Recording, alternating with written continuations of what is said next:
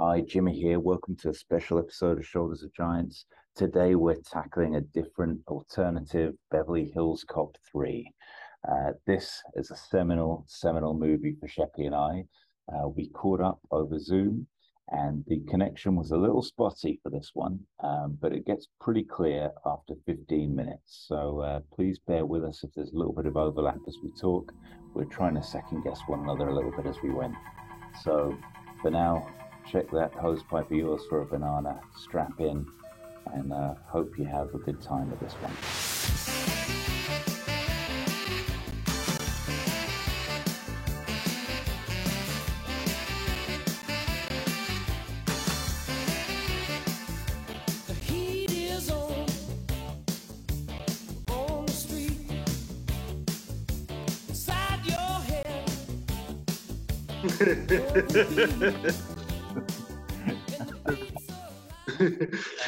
All going on over here.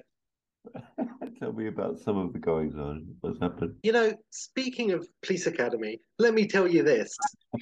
It- there's something that I, I, I, I didn't talk enough about Police Academy 6, and I'm going to tell you right now there's a bit in Police Academy 6 that I always meant to mention, but I never wrote it down, and I even talked about the scene, and it's when Tackleberry confronts his evil side, if you know what I mean, his dark mirror, um, his Belloq, and it's the guy from Class Reunion, and it's a really weak showdown. It's a great idea, but it's so bad, and the guy just runs over, runs off and stuff. But anyway, before that, when they're doing their shootout and they're doing their showing off their gun tricks, the guy, the baddie, shoots has like a massive hand cannon, I think, and he shoots off a shot, and it goes ping, and they're in an alley, and it goes ping pong, ping ping, ping pong, and it cuts, and you know you feel the ricochet all over the scaffolding and off a milk bottle and the windowsill and stuff, like ping pong, pong, ping, ping, and it flips up, and Tackleberry gets like this nails, really nails. Like Tackleberry does this in Police Academy 4 as well,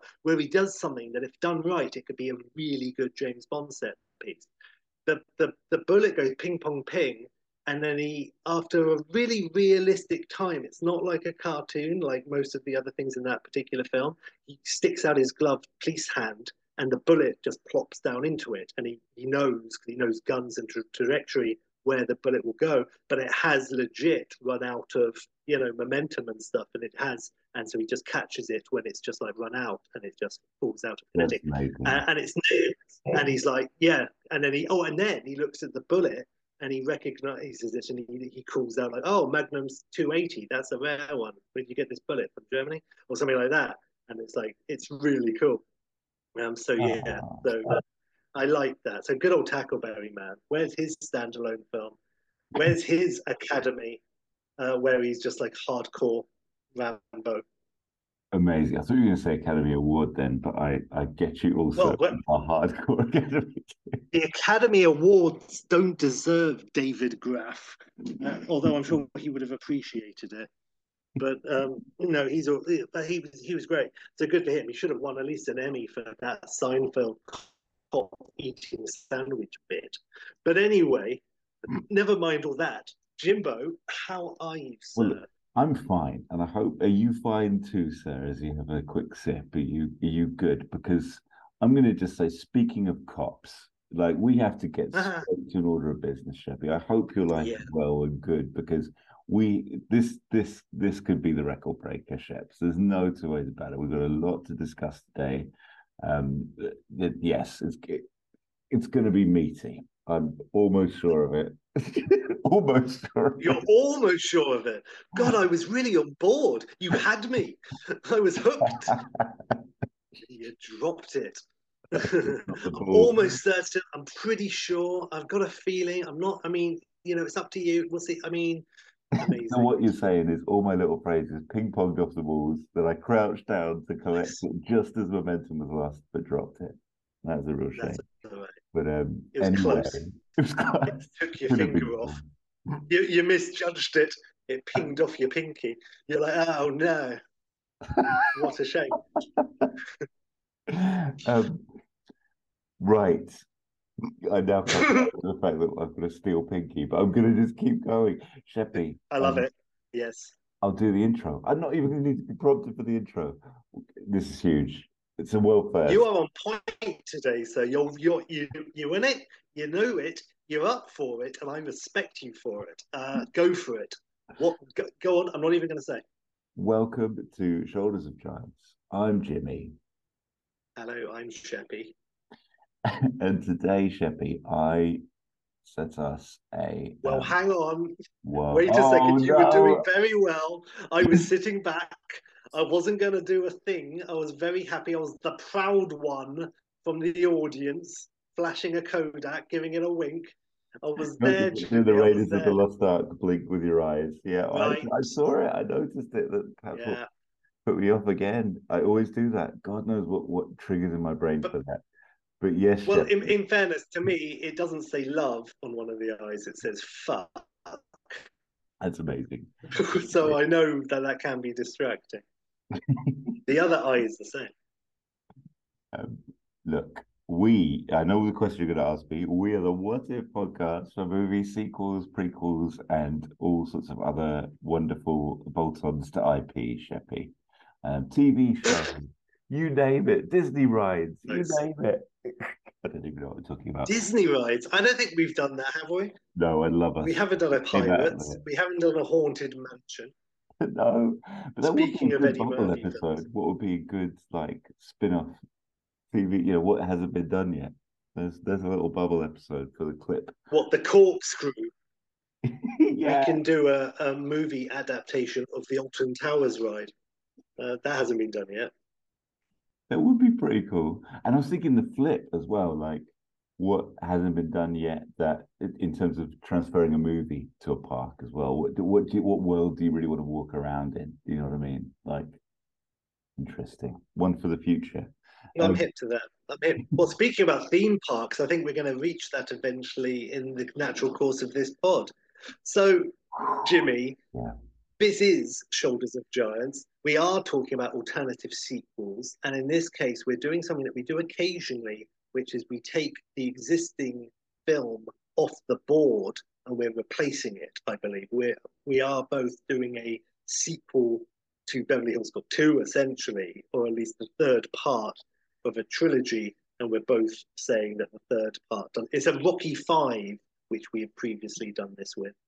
Yeah, it is Sheps, and and a seminal one at that for you and I. Let's be clear, right? I mean, we I don't know whether I think maybe we should just touch on our Beverly Hills Cop three experience now, and then come back to three. Or go straight to that. Just just the experience of it, like what? Because I think this. It's just fair to say that I think before we even get into Beverly Hills Cop appreciations, Beverly Hills Cop 3 for you and I, I think, was a seminal moment in our movie going experience that may even be the gestation of a Shoulders of Giants of sorts. Like, you know, you and I previously have been going to the flicks every week, you know, pretty much, you know, seeing something on a Saturday afternoon. And So- then, Well, okay, yes, okay. So, well, to put it into context, in terms of what, which we will get to, so we are telling this out of order, but I like the idea of starting with this exact moment. So I'm I'm in, I'm in on that. But just as some sort of context, you and I, Beverly Hills Cop was a big deal, and in the playground at school, when we're like what 11, 12, we're we're like doing our own versions of what what Beverly Hills Cop. Not necessarily a Beverly Hills Cop three. At this point, there was no Beverly Hills Cop three, but uh, we weren't doing necessarily a Beverly Hills Cop three. I think we were just doing the adventures of Axel and Rosewood and so forth. It was like Yeah. a TV show, I guess. But we and and we did come up with new things, and we did call it Beverly Hills Cop 17, Beverly Hills Cop 27. So I guess they were they did become labeled as films later on in our pantheon. So we loved the films one and two, and we were well up for it. And we were, and it was like a major part of our initial friendship bonding experience. You know, this and the Jaws sequels we also did. It was like fair play. And then we went to the cinema a lot, as you say, um, and a lot of the time it was on Saturdays uh, on the high street in Guildford. And that's always lovely. Then we heard that, oh, they're making a Beverly Hills Cop 3. Oh, it might be Die Hard in a theme park. Oh, it's John Landis. Here's the trailer. And I remember watching the trailer to Beverly Hills Cop 3 with you in the cinema. I don't know what film we were going to see.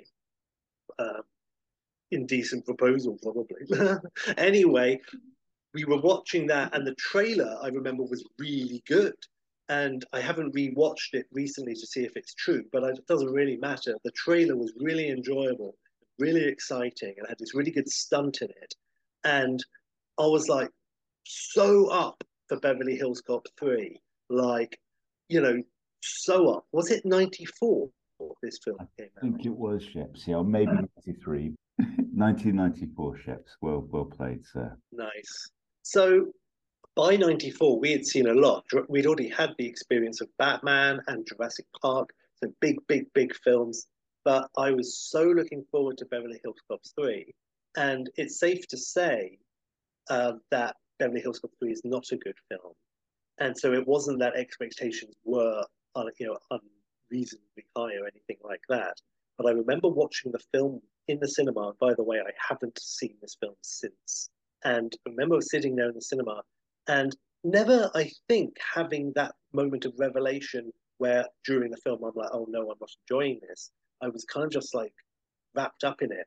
And then the conversation started like, oh, yeah, that was good. Yeah, that was good. Yeah, but that was that was a, a nice bit. That yeah. And then oh, that that bit was a bit weird. And oh, the tone is oh, and oh, it's a shame he didn't. Uh, and then by the time we got to the bottom of the high street, we were both just like, oh, it's not very good. Yeah, it's it's not good.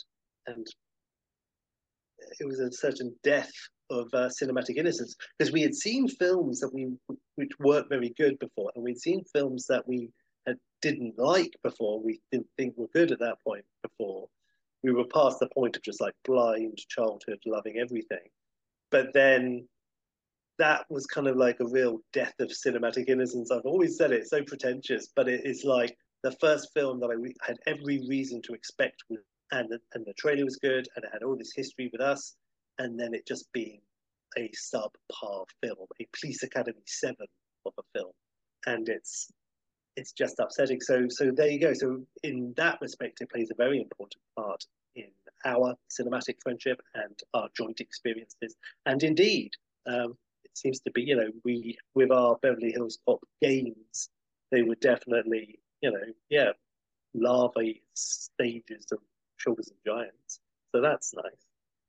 Absolutely, Sheps. I couldn't have uh put that any better, or been. That was exactly the experience, and it was heartbreaking. You, are right. I, I, I, perhaps have remembered it a bit differently. That I sort of was still giving things like Almost an Angel four stars, and that's. I agree with you. Almost an Angel was and is a four star film, and I'll do you one better we had seen Look Who's Talking too, and we were on board with that.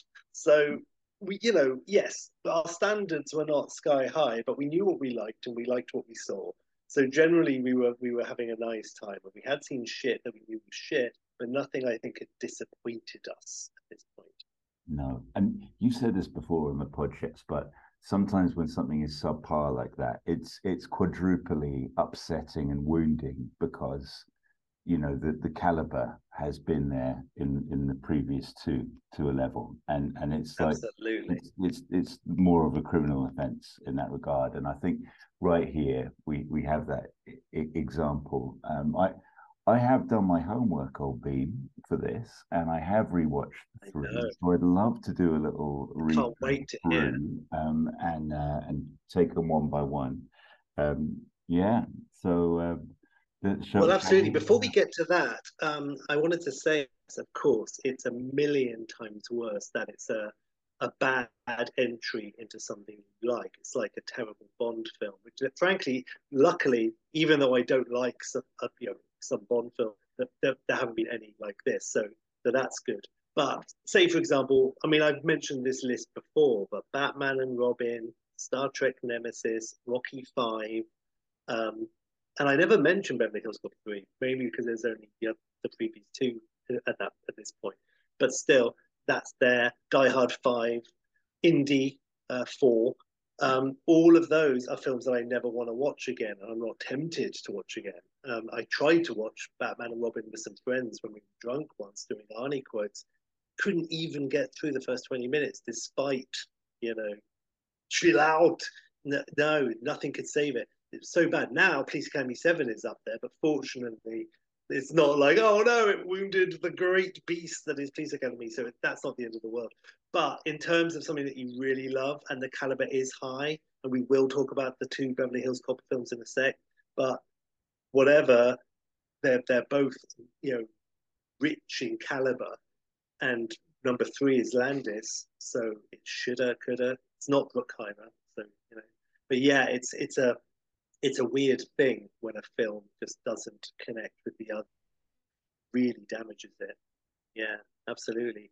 Listen, also, you said that I summed it all up, but I am for one. So, is there anything else about the experience you remember of seeing Cop 3 in the cinema, just as a capper to that? Because I don't want to just like eat all that up. No, Sheppy, I think you've done it for us, and you've done it justice, my friend. I think it's one of those things where we probably talked about it over beers with other movie uh, you know infused characters over the years and we've we've got our story pretty well licked on beverly hills cop but like you know what i mean? The, the whole thing that whole sort of bubble Yeah. of it is right there. So yeah man no i'm very happy. I cannot wait to be given some floor time for beverly hills cop original though by the way. I can't bloody wait.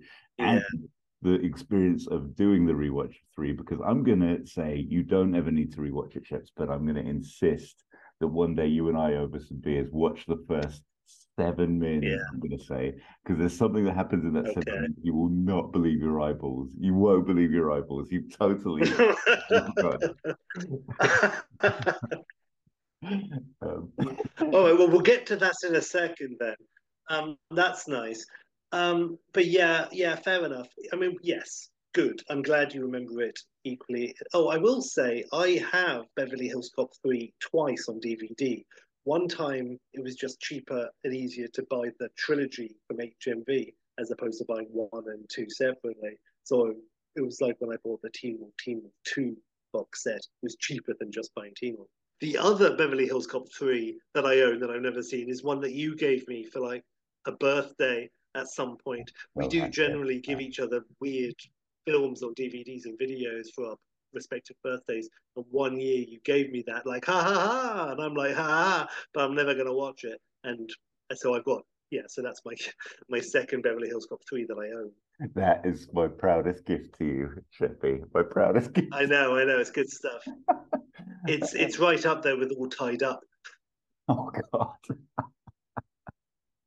on, I'll just say on the hype front as well. You're right. It built and built, and it, it couldn't be underestimated. Like you know, Empire used to run its summer previews. We had the Landis factor, like you said. The trailer was decent, like you said. The concept, you know, even on paper, Die Hard in a theme park kind of thing was what was bounced around. And you're like, you know what? It's a really interesting thing to do. It's like I think you've often said like you want to see like a Bond onesie or something like a Die Hard. You know, do something different with it. Like, be like you know, even that was like an interesting idea, Yeah. you know. And then of course the the the, the, deep deep fall from that.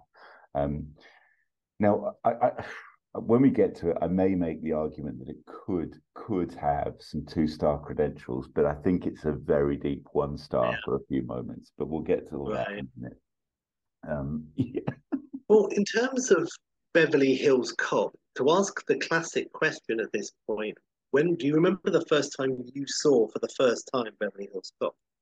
I I do, Sheppy, and it was it was on at Christmas on BBC One at the extraordinary time of I think something like seven o'clock in the evening, which meant that it was Mm. super duper dubbed. Like in all of the moments where the f bomb was dropped, it was fudge or like whatever it was called hell or whatever. Like they, it was really hilariously dubbed. Even shit was shoot.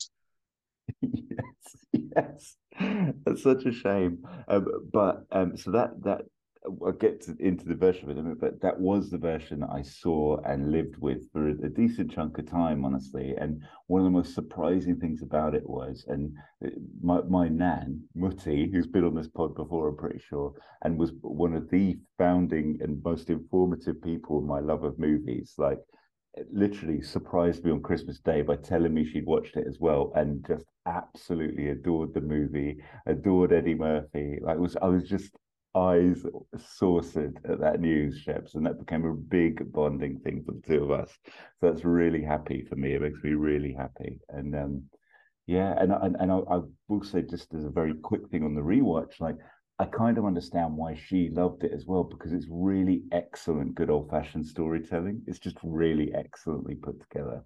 Uh, Mhm. it's really, really nice. Uh, and did you watch the same one, same Christmas, Sheppy? What What's your origins? Yes, yeah. I remember we talked about that in the playground as well. That it's like instead of saying "oh shit," he says "oh shoot," and and all of that. Um, but I think it kept the violence. Like when Berkoff gets it at the end, and it's like he rolls down the stairs and he's all bloodied up. Um, it's I'm sure they kept that in. So it's funny. I I know I got the sweary version later. They also cut the Michael Tandino assassination and just cut, and you heard the gunshot. It wasn't clear. It was really badly done.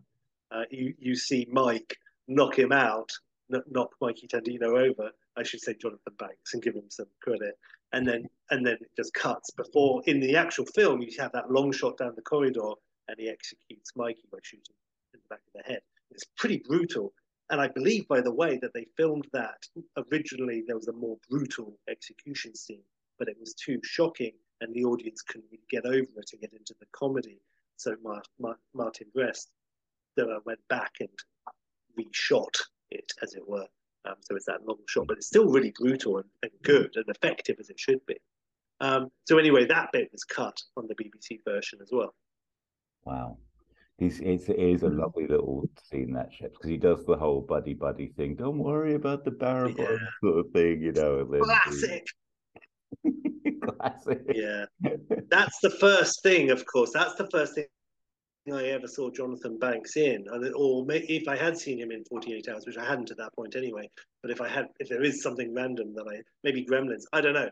But this was obviously the thing that I remembered him from, and I always thought when I watched Beverly Hills Cop when I was a kid that he looked like like a deflated Sylvester Stallone, and I stand by that. And then whenever I saw him in anything else after Beverly Hills Cop, he was always there as the guy, Sylvester Stallone from Beverly Hills Cop, up until including Breaking Bad. It was like, hey, it's the guy from Beverly Hills Cop. That's nice.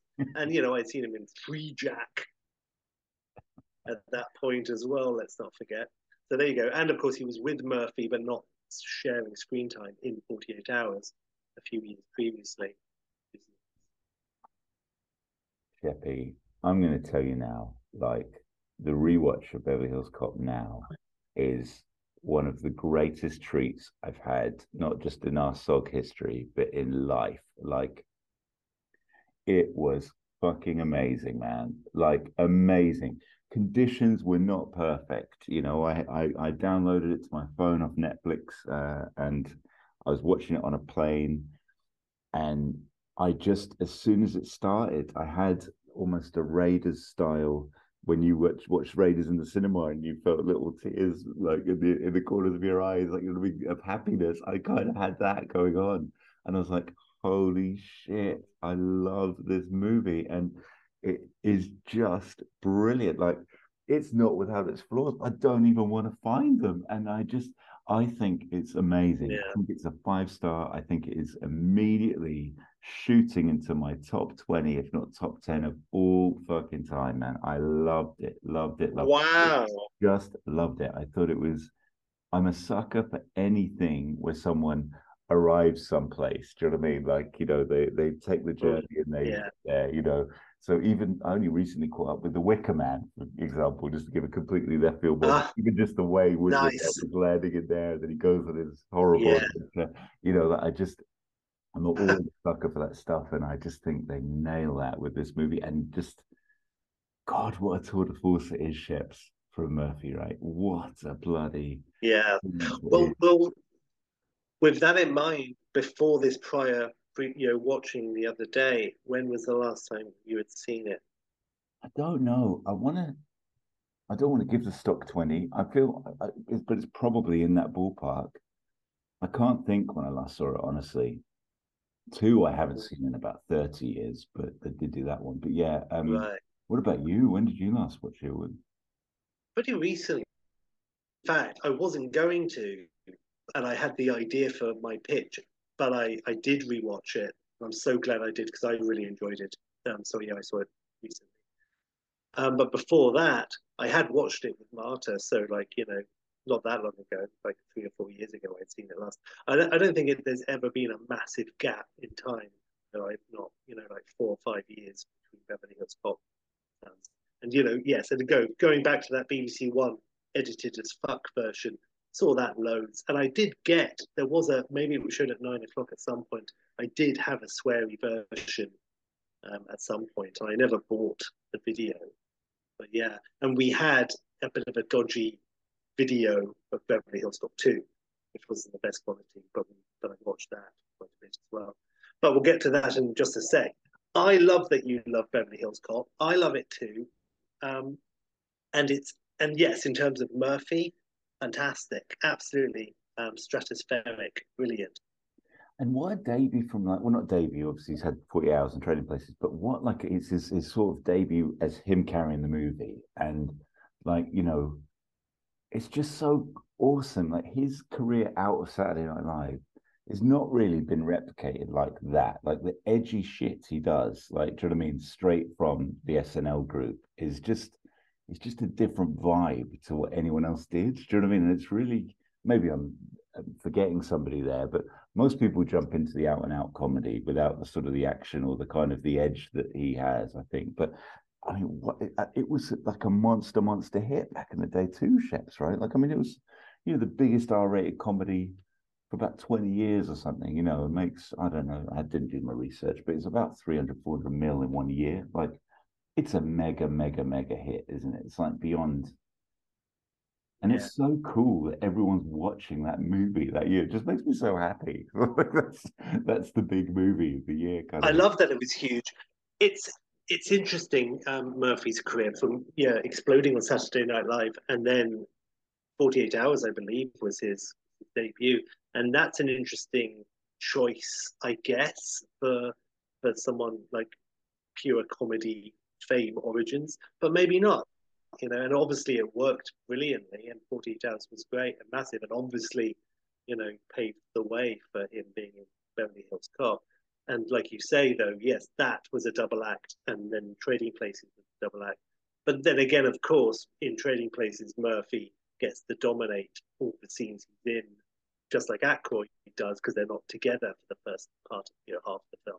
So that that that works, and he still is proper ruling with Elliott, loving it. So yeah, all of that's great. Good old Beverly Hills Cop. I like it too was there and, and I really like that you watched it recently and loved it. I I will say, generally speaking, I've I've always really liked it and I wouldn't change a thing.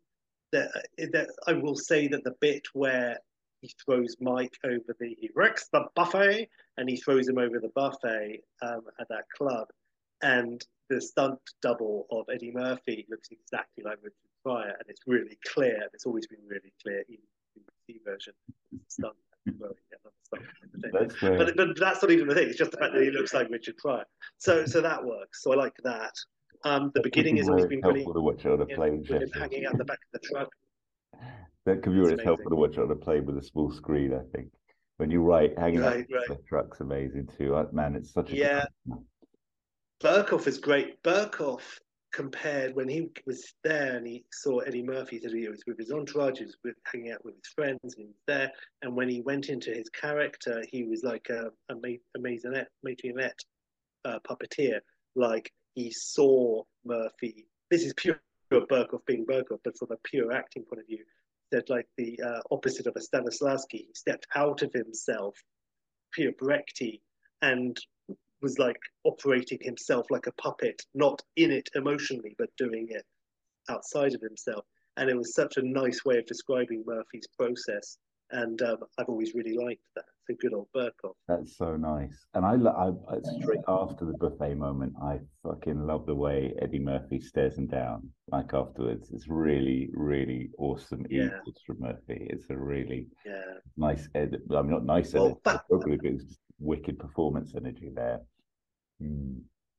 That's something I um, I noticed, which I I'm one of the many reasons I'm glad I rewatched it before getting really into it with my pitch, is that he's so brazen. Is Axel? He doesn't have the time to pussyfoot around, so he goes right up to Victor Maitland, and like you say, and you know goes right into the office and just questions him directly. Uh, it's it's good stuff, and then yeah, like in the goes into the buffet and wrecks it, and again just like holding his you know holding his own. And again, frankly, not to be patronizing, but Murphy totally holding his own against Berkoff when the, is at his height of his Berkoff powers, having been fresh off Octopussy no less the year before, not to mention Rambo 2. So Berkoff is white hot, completing his trilogy of Hollywood film baddies. Uh, and then Murphy comes in and totally holds it against him, you know, holds it, holds his own against him. And that's nice to see. So, yes, and I, I, I totally hear you, Sheps. I, I feel like it's a. Um, I think he actually is really awesome, Murphy, in his performance with other people as well. He really he does, although he bosses the whole thing, like he does let people win, definitely in each scene. I've got some more to say about that actually in a bit, but I've got some notes, Shep. Shall I just share my notes and see if it prompts anything with you? What do you reckon? I just um so I Yes, please. That sounds lovely. So first bullet was those Raiders tears at the start. Second bullet was officially a five star movie. I love, love, love, love like how they get sort of a little bit of the the class elements of this as well, you know, and they're coming from Detroit and coming in. Um, it just I, I I just think it's just it's nicely judged all of that stuff, and the the implicit racism everywhere is really you know quite something in the movie. Getting arrested for being thrown out of a window, I mean, extraordinary moment. Yeah. I love Axel Foley's rapport with everyone in service roles around the movie. Like it's really cool. Like Serge, obviously, guy with the banana, he has actually nice rapport with uh, Wayans or whatever, you know, the the, the guy who Damon Wayans. Damon Wayans, not Wayans. Wayans, yeah. um, and uh, and and then when the, the guy who's serving the, the, the nice sandwiches to Taggart and Rosewood, like he's just they give a little wink and like just he's in with all the characters who are sort of it's just nice. It's good. Um, I, I've just put. I'm sure he's someone as well. The film is littered with like funny people who are who are like, oh, that's so and so from so and so, which is nice. Not to mention the front desk people at the hotel, and it's Julie Hagerty. But I just noticed that it's the guy who's like the SWAT SWAT commander in RoboCop, and he's always the SWAT commander. He's always like a macho buffoon in loads of 90s action films, and he's the other guy, I think, with Julie Hagerty. Uh, at the That's amazing. I didn't even know it's Hagerty, so now I've got to rewatch it. That's amazing. That's made me really happy. Oh well, that's a BBC taped off BBC dubbed. I was like, that's a deflated Sylvester Stallone, and that's the chick from Airplane. So that was always there. oh, that's amazing. Um, what else did I pop here? So we got. Um, I just I love like one of the reasons it's like a really interesting vehicle plot wise. You know, we know that um, deflated Stallone has killed his friend. We know it's basically Maitland, and and there's not much to solve for us as, as an audience here, but I'm all in on Axel Foley detecting his way around the coffee beans and all that stuff. I just love all that stuff, even though it's kind of yeah. for us as viewers, it's a little bit redundant because we kind of know what's happening, but it really makes me happy how he gets to the bottom of it and gets his proof. Um, I uh, I love the moment. Like, just I really love how they build like reasonably late, not that late, but reasonably late into the movie. You get Taggart and Rosewood, and like you immediately start loving them as they keep cutting back to them in their car. And then you've got this moment where he's punched Eddie Murphy in the guts, and yet they kind of have this really amazing interplay in the Beverly Hills Cop police station where he apologizes and then all in this tight little movie, they become buddies. Like it's quite an extraordinary feat what they do with quite specific. Well, let's not forget. It with... should be said that when he apologizes, he's only at that moment he, only apologizes because he's been ordered to by Ronny yeah. Cox. Um, he has nothing but deep hostility to Axel, but he get and Axel pushes his buttons and he loses it, and it is an interesting moment, and the fact that it doesn't, of course, cross Axel's mind to, you know, press charges. That's crazy and all that. But I don't know. I guess from that moment, it's sort of a good, pretty good punch you got there, Taggart, and Taggart sort of has this sort of extra sort of connection with him at that point on. So yeah. it is a lovely touch, which you wouldn't necessarily think to do. I love their little um their bonding over the strip joint takedown as well. It's nice. That's kind of that's the moment where the friendship sort of yes. really kicks in a bit, isn't it? Yeah, I love it.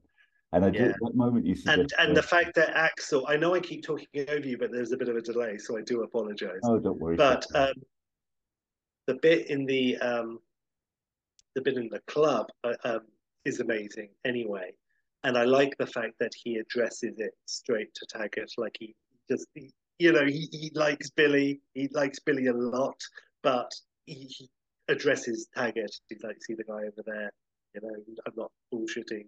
This is it, and Taggart reads it and he trusts him and like, yeah, okay, and they they work together in that respect. Um, it's really good.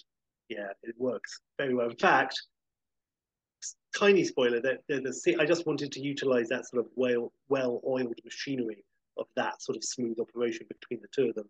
I wanted to do something like that in in mind with the three of them. So- Amazing, shit. I bloody can't wait for your pitch. I'm actually too excited, but it's going to be amazing. And I love the strip joint bit. Um, that leads then to an amazing, like, super cop story from Foley where you've got some Yeah. literal corpsing on screen, which is really fun. Yes, really I always love that.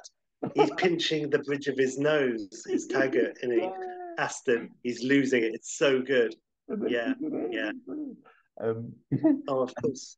when you were talking before around like the, the punch and the whole thing, like there's a really interesting line there from uh, Foley, which is where I'm from. Cops don't cops don't file charges against other cops, and I, I really I wrote that down when it happened. I thought, oh, that would be a good thread to pull for a for a three, like you know, some Detroit uh, Oh, nice. Naughtiness that isn't isn't reported. But I haven't pulled that thread by the way. But I just thought it was an interesting sidebar. I do like that your mind went to the, the cynical side of the road there. Whereas, yeah, I always took the line to mean, oh, it's, you know, helping your brother cop out always. Whereas you sort of went the other road with like, you know, cover up his blunder, cover up his murder, cover up that coke he's just stolen from the locker room. Move on. That's why It's good stuff, I'm I think it, it shines a light on your on the darkness of your soul. uh, which I respect. That's why I'm still in the academy, Sheps.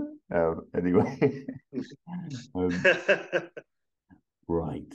So uh, I've got a few more points, which is just um, I've said here all these gags are just fucking with you. As also a lot of f bombs from Jimmy today, much more per, that's probably appropriate. Um, all these gags are just you know fucking around with you. Um, BBC will edit it out. yes, they're fudging around with you, and uh, and it's um, it, I think that's really it's what's funny to Axel in the moment. He's just doing his gags for himself, which is what you know, as a Yeah. man who just does puns all the time for really just my own benefit. like, I really respect that. Oh, definitely your own benefit. Oh, certainly. I can vouch for that. He's so comfy in himself and the whole thing as well, and, so, and like almost softly spoken sometimes. I really, I love it. I love, love, love performance.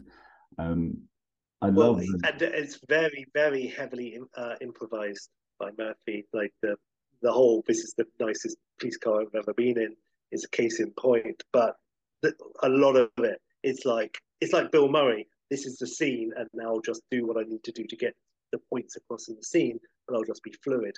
And everyone else had better just be fluid with me, and it works, and it's great. So yeah, so that's worth a shout out. It really yeah, does. good old. Isn't there a bit where he rolls up? I haven't written this down, but so I'll paraphrase it. But he rolls up in his smashed up car and gives the keys to the valet and says something like, you know, look after this. All this shit happened last time I parked here, or something like that. So, Right. Oh my god, Yes, amazing. yeah. Um, No, that's all good stuff. I mean, I think it's all all his stuff. By the way, Serge is one of my favorite characters of all time. I've always loved Serge, but I never really think to mention him. Bronson Pinchot, amazing. Get the fuck out of him. No, I cannot. Um, I, for years and years and years, and probably still do, always say, with a little lemon twist, it's good. And if if I ever, over the last thirty odd years of my life, if I ever see a man wearing a shirt with like an extra button undone, which isn't really necessary. In my mind, at the very least, in my mind, but probably most of the time out loud, I'll say, "What is this? Like a dog to scrub? It's not sexy." Um, that happens a lot. so he's had an indelible influence on me. Like, no, don't be stupid. I love Serge, and I love his interplay with Axel, and it's wicked, and they're loving it.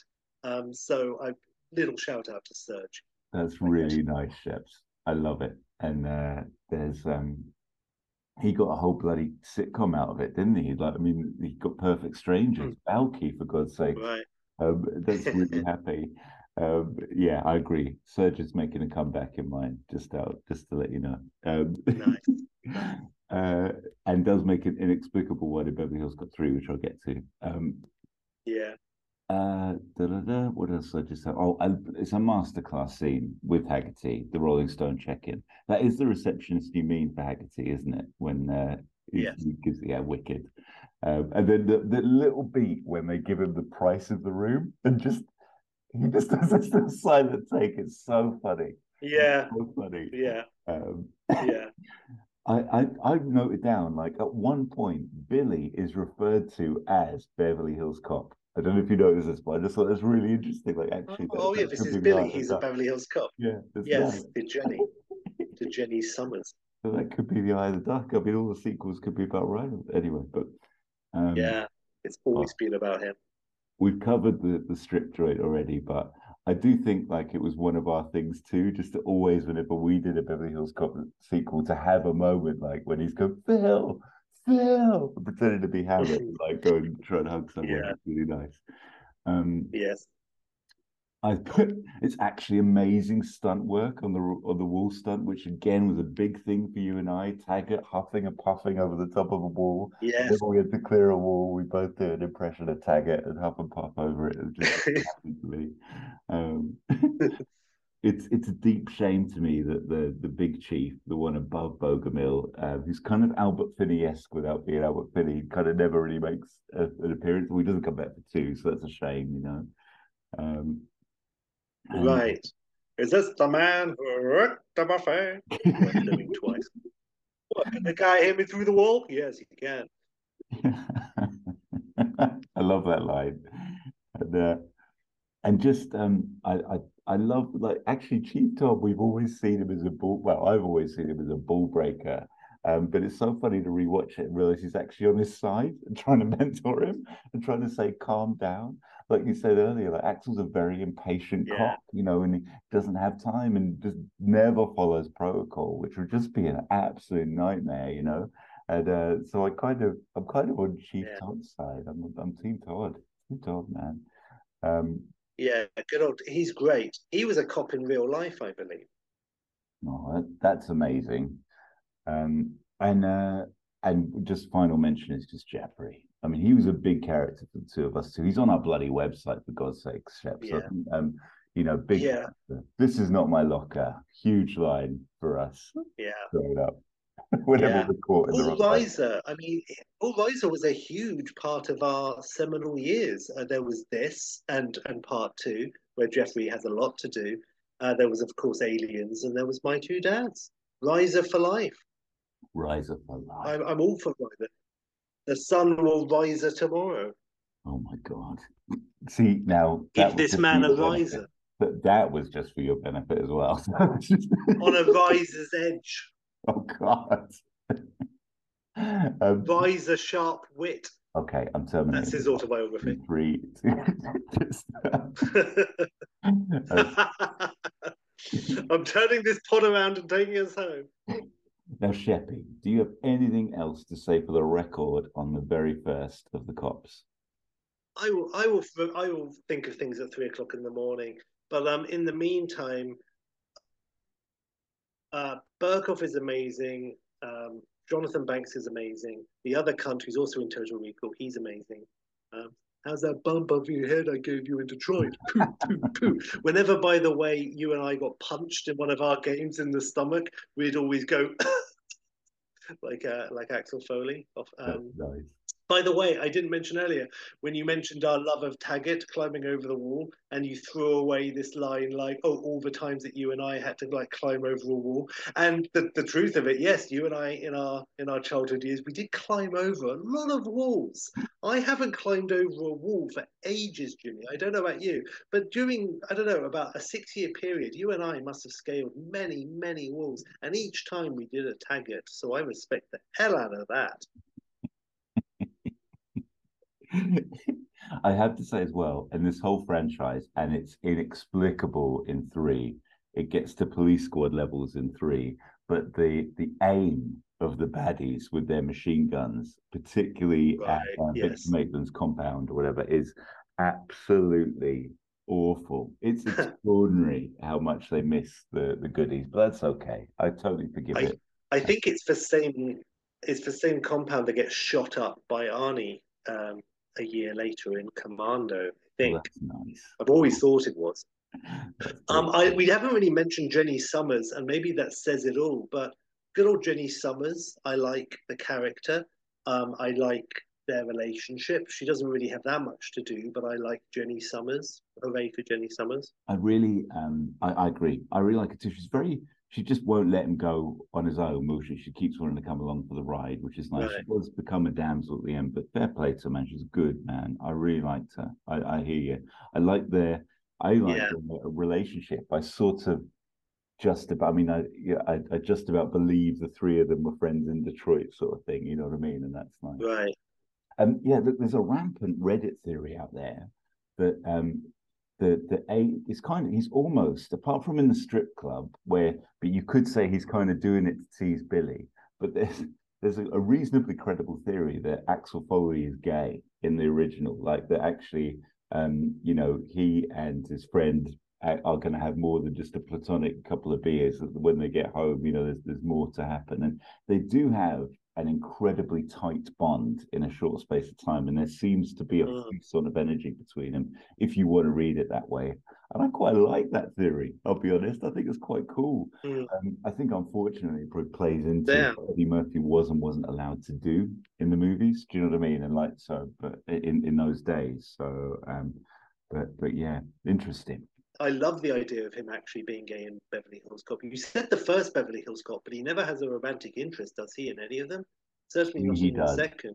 Really, he does. Yeah. in the third one. Okay, but either way, uh, in the first one, just, just the first one, there is a, there is something there which I can absolutely see. That would really be great, honestly. And if, if it was like um, Benoit Blanc and it's just thrown away, like in the second one, you just see his boyfriend or something when he goes out at the beginning, that would just be lovely. But there you go. What can you do? Um, we've all seen Raw, but I'll say this: um, in terms of whether or not Eddie, I, I would say Eddie Murphy had ex- absolute carte blanche to do whatever he wanted. And I don't think there's a question of that. I think Martin Brest is a fantastic director, and I think he knew to stage it, you know, to like like a comedy where two shots and, and wide shots and just to capture the moments. And Murphy is just, you know, this is the scene. You need to achieve this you can learn these lines if you like, or you could just be Eddie Murphy and go.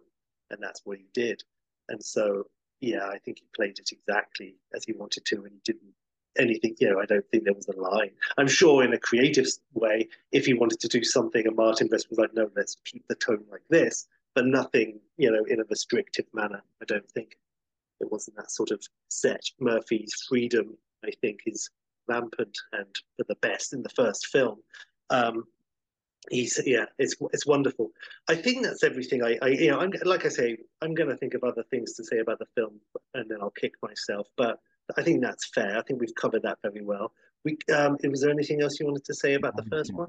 I'm ready. I'm ready for a bit of Tony Scott um, appreciation. Yeah. now i'm going to i'm to bridge the gap here by saying i mentioned martin brest and he's brilliant um there is something very flat about the lighting in number one, it's all you know. It's like a TV show in many ways. It's all the same depth, and like I say, it's like a comedy, which is fair enough, and and it's shot that way, and the action is well shot. But again, it's not like flashy, flashy. Um, then you mentioned, yeah, let's get into Tony Scott Town. There's a lot about Beverly Hills Cop 2, which is you know jarring, especially when you compare it to the first one's smooth simplicity that Mutti liked so much. Number two has this element, which is the Bruckheimer Tony Scott look, which is the pure widescreen, the orange tint, and this beautiful sort of smoky. It's so fucking rich and so pure, it's so cinematic. I have loved the Tony Scott look and specifically the Beverly Hills Cop 2 look, like forever. Whenever when I was at uni, I lived on top of this, and there was always like in the summer, very nice sunsets, and it was always Beverly Hills Cop 2. Um, and it was and so I, I really, really like everything about how that how it looks, the the the, the DP is amazing, and I don't even know who it was. Um, I, I think of the bit where they're breaking into the racetrack. I think this is close up of all the, the people, the bank robbers, and they all got sweaty faces and they're smoking, and there's like a green light. It looks so horrible and uncomfortable, and they're all coughing smoke out and shit and cutting wires. And it's so grim, and everyone's so sweaty and hot. Um, I, I like all of that in this film, which, you know, and that's one thing I'll say. I wouldn't change a thing about the first one, but it is very specific in how it looks. Uh, whereas number two, so fucking pure. I really like it. I hear you, Sheppy. I would love to be going on a Bogomil style run through red clay at a sunset. Yes. Like that. Yeah. Oh God, um, yeah. a million amazing. times yes. I love that Bogomil gets some real shit to do. It's like the Bogomil adventures for the first ten minutes of the film. You're like, yay, Bogomil! Oh no, why'd you stop your car, you fool? That was lucky, by the way. That you know she should have swerved and like almost crashed, and then he gets out of the car to help Brigitte Nielsen. The fact that she's counting on him being that chivalrous, I think, is unrealistic. So there you go. There's my first minus point towards Beverly Hills Cop 2. I love your recall for it. I take it you haven't rewatched like in recent. When did you last see it? No. Well, again, it would have been when I saw the first one with Marta. We would have done one and two.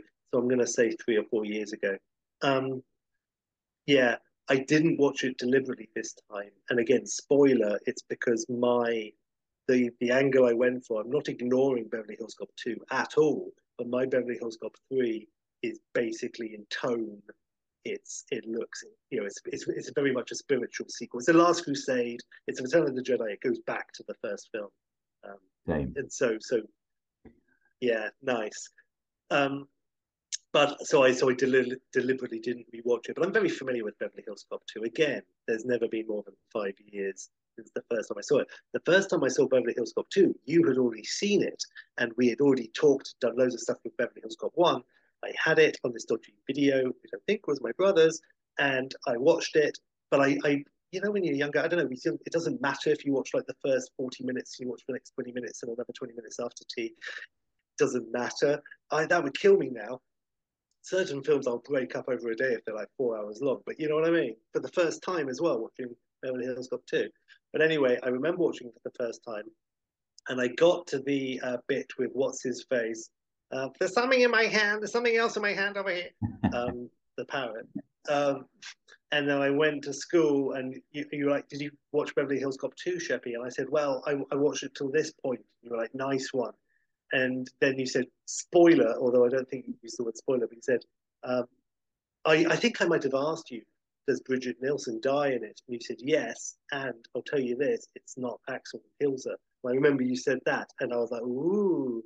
Um, so, but I asked for it. It wasn't you being like a Jimmy. It wasn't a Oh, like a. Jimmy. So- Hang on a minute. Hang on a minute.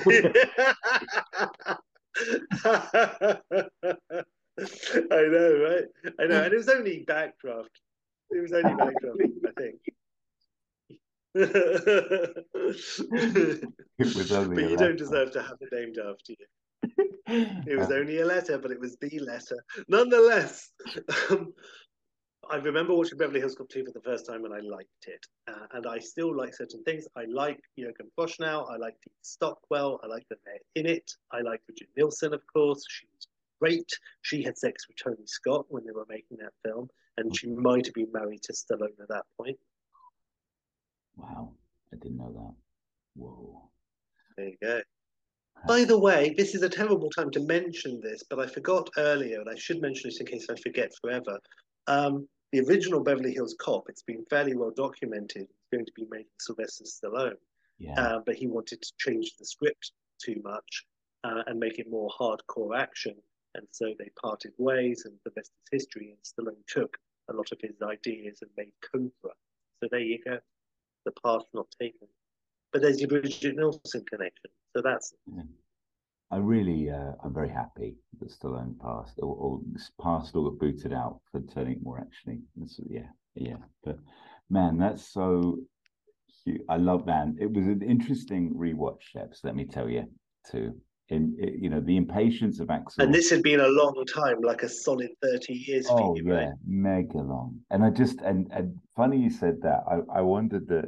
Yes, it is the Adventures of Bogomil to start with, but when I was first watching it, like Ronny Cox is really high up on the credits. He's above Ashton. He's above Nielsen. He's but like you know he's almost number two to Murphy, I think. But anyway, um, you know, I thought, oh, that's a really fun tease. And I thought he died. I'd remembered him actually being shot dead by Oh. For his chivalry, but um, but but of course he isn't. You know, and, uh, and Mm. yeah, so I just that was just interesting, you know, that Cox gets such a high billing, and it's a nice tease for people, and they're probably Yeah. we're going to see more of him. Um, That's I, uh, true. Yeah, it's for Psycho Maneuver. Ronny Cox in both those films is great. In the first film, it's worth mentioning quickly that, of course, Ronny Cox is great, and uh, and Judge Reinhold and John Ashton. They're all great. I just wanted to shout that out. It's all valid. it is it doesn't hang together quite as well. I agree with visually, it's absolutely extraordinary and stunning. I feel like the um the the little skits that Foley does to get into places just not quite the same par as they are in the first Yeah. one and don't quite have the narrative thread of the first one a wee bit like they seem just showcase without any real plot behind it, a little bit. Do you know what I mean? And there's that kind of it's This is my biggest problem with Yeah. part two, actually. It's my biggest problem with part two, um, and it always has been. And it's very jarring. Um, it's just that, yeah, Murphy's ego is out of control. And it's, yeah, there's so many bits that are just like very, very, very self indulgent. And, and that's a shame. Yeah, yeah, that is the problem. And It's the dark side of letting Murphy do what he wants. And at that point, yeah, you know, it's the biggest. it's yeah. got a moment in it though. With Michael Jackson yes, and I, I, there's got a moment in it that I totally forgot about and made me so happy to happen again, and really made me laugh out loud. And I don't know whether it's one that you remember fondly as well, Sheppy, but it's where they're they're, um, they're breaking in, and uh, and Murphy um, is using some gum for it to break in. And then basically, um, I think it's either uh, I think it's Rosewood asks for a piece, and so he gives Rosewood a piece, takes a piece, and there's nothing left, and he goes to take it, and none for you. But, but the way he says "and none for you" is just so cute and funny. And I forgot. I think I probably said it for the next ten years. Like it's a really beautiful line delivery. Really made me laugh out loud. Made me so That's happy. It's the, that's where it should be. Like just Number two. number two has a lot of bits like that.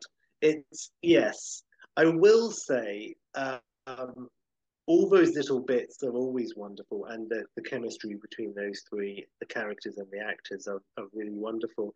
Um, that film, number two, has a lot of stuff that did directly appeal to you and I at that age of like 11, 12, like Rosewood accidentally firing the rocket launcher and blowing up the truck. That was a real us type of joke. And the gun coming down on the side of the head when he's looking in the window and the, the hammer cocking back. It's so classic, and but you know it, just works really well. Um, so that's great. Um, so just little things like that, and the breaking in, and all that little interplay, and things going wrong. Um, yes, so it's it's nice. It works. Jurgen Prochnow's death is uh, anticlimactic, but um, I do like the the whole setup and the the, the shootout and all of that and the big dusty arena.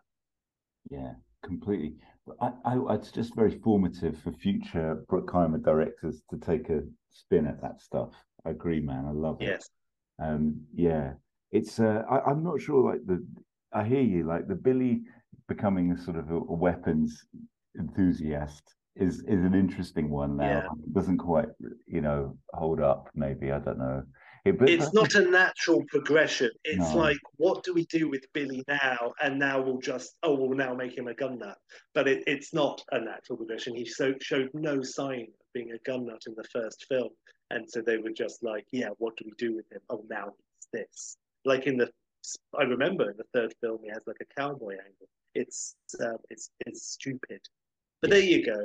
I do like going to Billy's house, and I like seeing Billy's house with the you know, damn Billy, which is a recurring bit in the film. And also, is it Big Al, the, the turtle, the tortoise? You know where your big your, your dick is, don't you, Big Al? That's always good stuff. that is funny. That's the best stuff. I can actually just watch them hanging out. I don't even need them to do any detecting. Really, it's really happy and fun. Yes. Those three, I love it. Now, now let's give Yeah. Billy a big dating game kiss. also, something about the first two films was that in the first film, he blags his way into a really nice hotel. In the second film, he blags his way into this really nice mansion. And I like that. And I remember a little spoiler in the third film, they don't do it. And he's just like staying at some motel. And that's sort of, that's exactly the eye of the duck of what's wrong with that film. Yeah, that's exactly one of my notes, Sheps. That's amazing you remember Yeah. that from one cinema visit. I remember number three quite a lot, I think, actually. That's so funny. never left Really cut deep. Yeah. Yeah. Just, just before we get to it as well, final point I had on two was just at the end, it really, while the action is sort of ramping up a bit, it loses its thread. Like you can almost feel the kind of a bit of chaos, be it drugs or otherwise, on the screen, Sheps, which is to say, like they repeat some lines, like detection Oh. lines, even around this is where Bogomil was running or whatever. Like, you know, they do Oh. that twice, and you're like, oh, okay, like you kind of did the exposition already, like you're doing it again. It's it's weird. Yeah. Like, there's a couple of little moments in jar a bit like that where you're like, oh, they didn't quite like no, you know, edit it properly. Yeah. And that's a shame. But I, you know, I, yeah, yeah, I, I think, you know, like I say, it, it, it was a bit of a mess and you know, self-indulgent set pieces and so on. But and and they do say fuck a lot um, in that film. There are a lot of fucks, more than the first one, I think. Um, by the way, there was an ITV advert which was heavily edited, but I, I, I had that pirated copy on video, so it was okay. But the ITV advert was like showed the bit where he runs up to the prison, I think, and he shouts out, "Hey, sound the alarm! We got to break in. I need authorization." And him and is it Billy? Authorize! Bang, bang, bang. Um, I remember the trailer was like, "I need authorization." Bang, bang, bang. Authorized, and then the ITV voiceover man is like, "Authorized for action." Eddie Murphy's back in Beverly Hills Cop 2 on LWT this Saturday at seven. I love it. I love it, love it, Sheps. That's bloody amazing. Um, I love the beginning of the film with the whole Ferrari, which is so needless, and I love the whole Jeffrey stuff. And Jeffrey's great as a sort of a throwaway character in the first film, and then they give him something more to do, which I'm all for, especially because it's Reiser. And he gets that whole thing to do with the Ferrari and his whole thing with with the detective with, uh, with Chief Todd and going in. I don't know where the hell he is. I don't. And again, it's really self-indulgent, but it gives Reiser something to do, and it always sort of makes me happy. And again, there's no need for the Ferrari to even be in that film. It's just for the title sequence. It doesn't do anything. no, That's good stuff. but it's it, yeah, agreed. But it's a nice juxtaposition to the original car, isn't it? Stuff, and it makes me That's happy. It's cool. Yeah. Hello there. that. reached the phone. It's I'll be sure to get back to you at my earliest inconvenience. Axel, hey. Amazing. You're right. I actually love what they do with Jeffrey. Jeffrey is on a actually interestingly, he's pretty flawless. The two Jeffreys in sequel terms, like that doesn't let the movie down at all. Both are five star, if you know what I mean. Like in a three star movie, which I think Beverly Hills Cop Two probably is, Jeffrey is still five star, which makes me very happy. Nice. That's good. That's nice. Um, They don't squander their Reiser. yeah, Crime is on the riser. we've done them. They're done. Are we ready then, Sheps, to go to Beverly Hills Cop? Yeah, go on then. Yeah, yeah. Well, Although, I mean, generally speaking, then, so you enjoyed this rewatch of Beverly Hills Cop 2. You you thought it was generally good. Yeah, I, I did. I did. I have to say, I like the really- gun gun place they go to.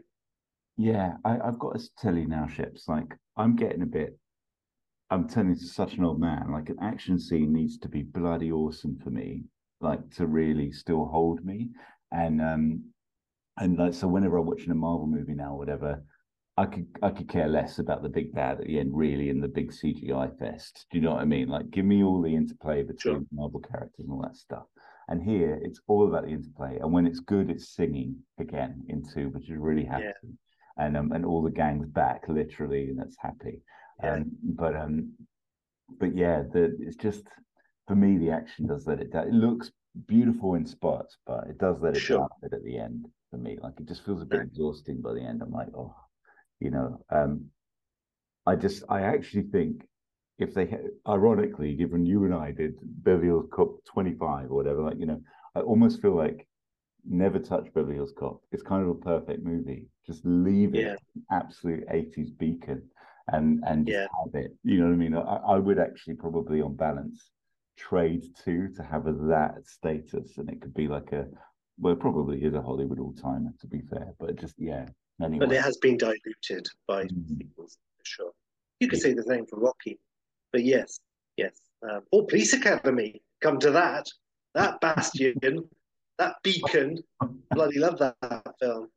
It's an untapped classic, but nonetheless. Um, by the way, did you know that Ben Elton and Richard Curtis were approached for Police Academy either five or six, maybe six, and it was going to be them go to London, but um, Curtis and Elton told them to fuck off. We don't write for hire. So there you go. I don't know if I mentioned that previously, but I'm mentioning it now. So there, I'd love to little see aside. that. That could be our song. We could do the song Police Academy in London. What does that look like? Yeah, I tell you what Bobby's what, on the beat. that could be quite fun. Um, That could be a anyway. okay, okay. Because we So we- hit me, Jimmy. So you did you took one for the team and you rewatched Beverly Hills Cop 3. Presumably, but maybe I'm wrong. Was this the first time you've seen this since we saw it that fateful day?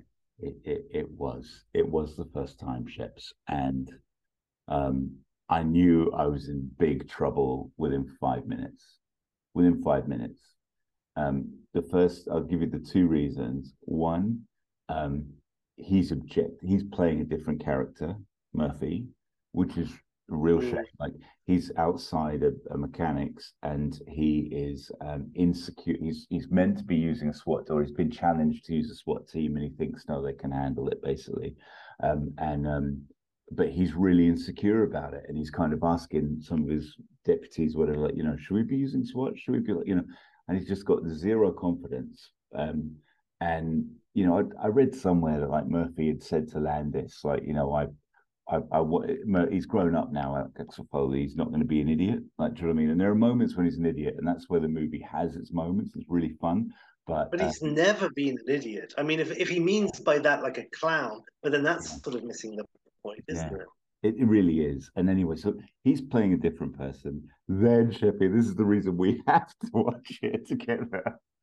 while, while, the, while the mechanics are doing their thing inside, they literally, two of them, start breaking into a dance to the radio and then do a dance together for the benefit of the fourth wall. They are looking at us. It's been established there's nobody else they're dancing to. They're dancing for us with their and their bits. That fucking happens. That happens in those five minutes. I can't wait. It's a weird see it. choice. It's Weird choice. so awful. And then they have this huge. I mean, you probably remember Todd gets shot in the shootout and stuff, Yes. and dies, and then has this huge like backdraft esque funeral. Do you know what I mean? Afterwards, and there's this deep exchange of words with Foley, which is actually quite nice. It's quite a nice little moment between the two of them, you know. And um, uh, but it's but it's sort of badly judged as well, all of it, and and then there's a really weird. It's moments, really flat moments, to make you realize this really is one star. You know what I mean? Like like Murphy's found some clue to Wally, uh, uh, God, Wonderworld in the in the mechanics, and then he's. Uh, I haven't even written this down, so I'm fluffing it a little. But you know, then they're at the funeral. He's talking to two other detectives after the service, where they've had a very beautiful uh, singer sing Amazing Grace or something. That I mean, like, it's been it's just been so weird, and and and then he's talking to these two cops. And he goes, "I found this at the scene," and uh, and they're like, "Oh right, Wally World." And that- uh, uh, keep saying Wally World. That's what I wanted to not say, but you know, Wonderworld. You know, and then Murphy goes off, and then the two cops just look at each other and just go. Wonder World like that to each other together, like that's what they say after it. Like, oh, oh. oh, okay, like this is so jarring and weird, and you're like, oh, okay, Strange choices. really Yeah. strange choices. And then, but it's not without merits, Sheps. So I'm going to tell you a couple of merits too, which is, oh, actually, there's a couple of other things. You mentioned as well the fact that he doesn't stay, he doesn't blag his way into anywhere, and he just stays in a motel, which is just so stupid. and then um, and then he goes to uh, Wonderworld, and he's immediately knocked back. But he because the ticket is ex- astronomical, and then he doesn't do anything about it. He just grudgingly agrees to pay for it without saying like you know hey i left my shoe in there or something there's Oh. something like nothing there's nothing you know so it's so yeah. oh, i'd forgotten the george The Lucas- classic "Hey, I left my shoe in their gambit. I have actually pulled on something similar uh, with my, but anyway, uh, we've got George Lucas, um, you know, cameo, which I'd totally forgotten. I don't know if you remember that, Sheppy, but waiting to get on the ride. And in fact, Coppola, been- right? Yeah, it's, it's Yeah. Lucas and Coppola. yeah, I mean, Jesus. Um, and that whole rescue scene is pretty cool, actually, to be honest, has its moments, but is so ridiculous as well. Like, you know, he would have a statue of him after that, and then they're able to flip it and say he's a terrorist in the park, like with no real substance. It's pretty mad. Um, there's a ridiculously overdrawn scene, but you probably wouldn't see it as overdrawn, maybe because it's just extra Serge time. But they set Serge up as a Q type. I don't know. I'd totally forgotten this, by the way. Serge's um, I remember. Exhibition, yeah, and he's got these weapons and stuff, which is so ridiculous. And he remembers the espresso he made Billy, like from God, 10 years ago. Like he literally specifically remembers his espresso type, which may or may not, I don't know. I mean, yeah. one, of the things as well, I'd totally forgotten. I I heard uh, Bronson Pinchot say that um, working with Murphy in the first film was amazing, but he said that Murphy was really depressed making the third film. So Landis was just standing off camera doing all of the Eddie Murphy lines, and he just let Murphy go to his trailer and said, "I'll do all of this," and he said, you know, and so just like Murphy just wasn't in it, you know, like spiritually, enthusiastically. I remember he was on Clive Anderson a few years later when he had his comeback with Nutty Professor, said like, "Oh, I didn't want to do number three, but they, yeah, they offered me money. I said no, I don't want to do more money. I said no, I don't want. They offered me more money. I said okay, I'll do it."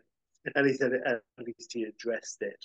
I it makes me very sad to hear that, to be honest. But you can feel it. You can definitely feel it, Sheps. And um, yeah, they have they have some other ridiculousness as well. I'll just quickly give you, which is there's a whole big like Mickey Mouse style character of the park called Okie Dokie, and Murphy pretends to be him at one point. You know, big fluffy animal thing, and gets punched by a kid while he's being Okie Dokie, which is a whole scene I won't go into and awful um, and then goes into the back of the uh, park. And the other animals through the park are playing cards, but they've still got their heads on.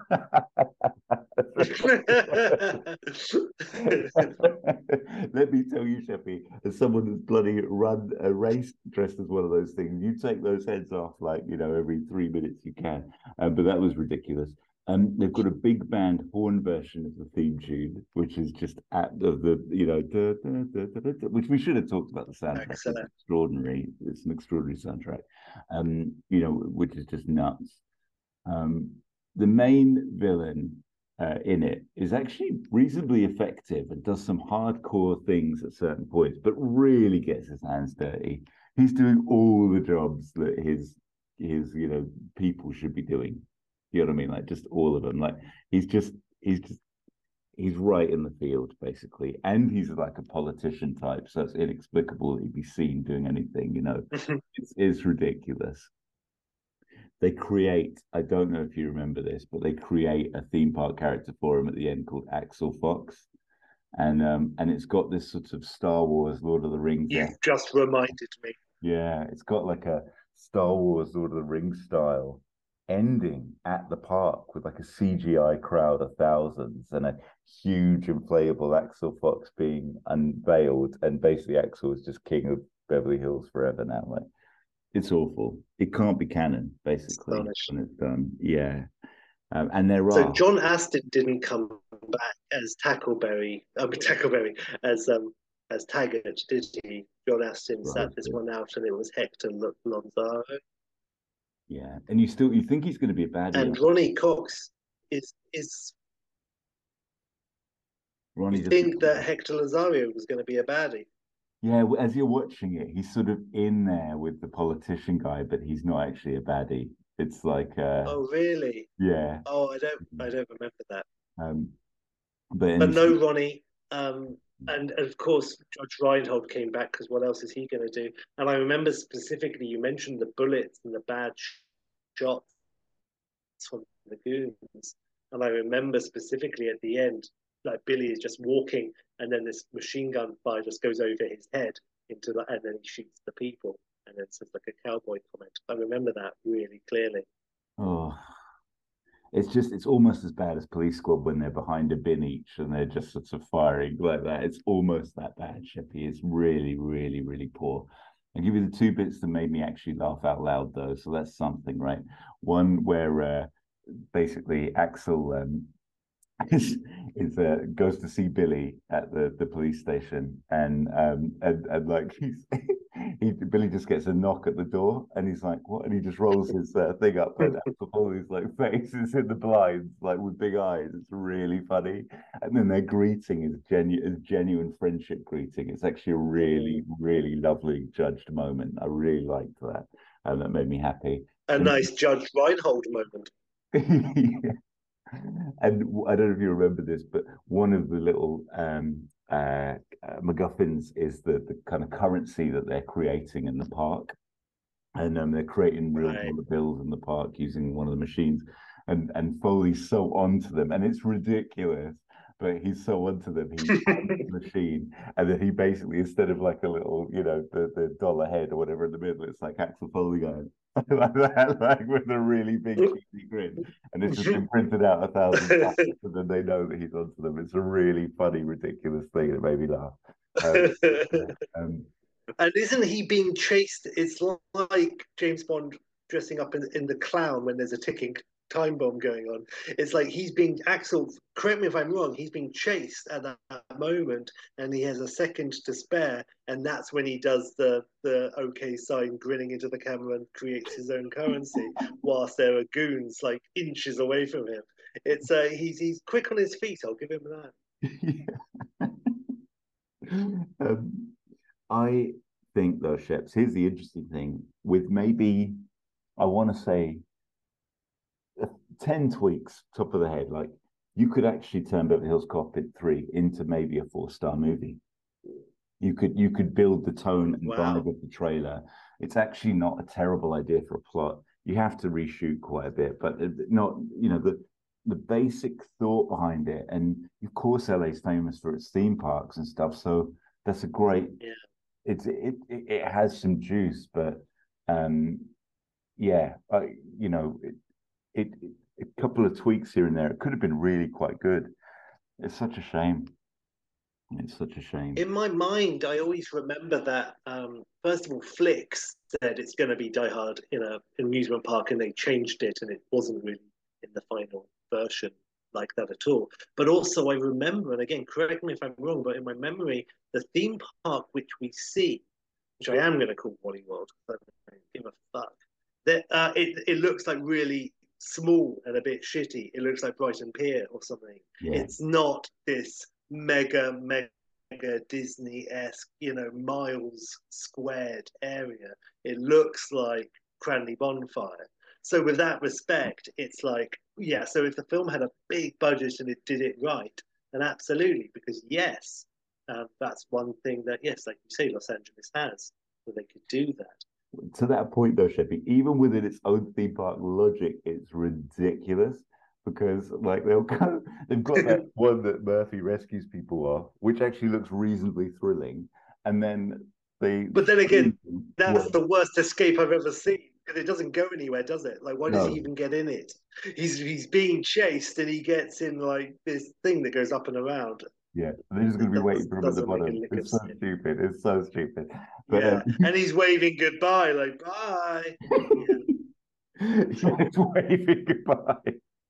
Um, and then, uh, and but then they, they they show you like a ride from the seventies Universal Studios or something where it's a faux earthquake and like and it becomes a big plot point. You know, it's like a the, the the carriage shakes a bit. There's a little bit of fire. A big flood comes around the corner of a of a, a subway tunnel, and it okay, it's obviously technically very clever, but you know, the, the girl operating it, Talking to Murphy, becomes his love interest in the movie. It's sort of like this is our most popular ride. It's the thrilling ride. You're like, uh, I don't know about that. We just seen the bloody thingy in the Yeah. And then, of course, it's so heavy-handed. Yeah. Like at the- end, there's a baddie standing exactly where the flood's going to come in, and doesn't shoot Murphy until he manages to get drowned himself, which is ridiculous and all of that. But um, yeah, um, yeah. Right. Amazing. Oh yeah, doesn't Murphy hide behind a corpse and then like lift up and it's like sub weekend at Bernie's and go, hey, you gotta go over there and like lifts up his hand so it looks like he's pointing. He does. I wish I had. It's weird. I, I actually neutralized that from my memory too. Just now. Yeah. It's weird stuff. It's weird stuff. I want to say before I forget about Todd being shot. It does occur to me when I the very first thing I did when I was approaching my my idea was like, what is the reason why? You know, what what's the reason Axel was going to go to Beverly Hills? And it occurred to me that in all three films, it's because someone gets shot. It's always someone getting shot is why uh, you know it's the instigation of the plot. So spoiler, that's not what I did. for That's number good, three. yeah. But it's like that that that's a bit lame. It's a bit lame. Um, so I just wanted to mention that, which is another back down point. It's like the writers of number three were like, right, what can we do? What, uh, oh well, it has to be someone getting shot, doesn't it? Oh yeah, I suppose it does. Rubbish, absolute balls. Um, so hooray for Beverly Hills Cop three. Um, but yes, uh, well done again to you. You so you're saying basically, is it a low two star? Is oh, no, it a one star. is there- Sheffield. there enough- okay? Yeah. Right. It could have been Good stuff. but that when you've got singing mechanics breaking the fourth wall, like you're in a. In the first I don't even know what universe you're in anymore. Like I don't know what. Were they famous? Is it like a cameo? Were they huge in '94? One of them is the guy who plays. Kid and Play or something. no, it one of them is the the cousin or something from Entourage. I recognized him from that. And then the Oh. other one I don't know. Like Oh, He- so the other that- two people. yeah, Two I think the one might have actors. been in Three Amigos actually as one of the the larger Mexican Oh. banditos, maybe, maybe.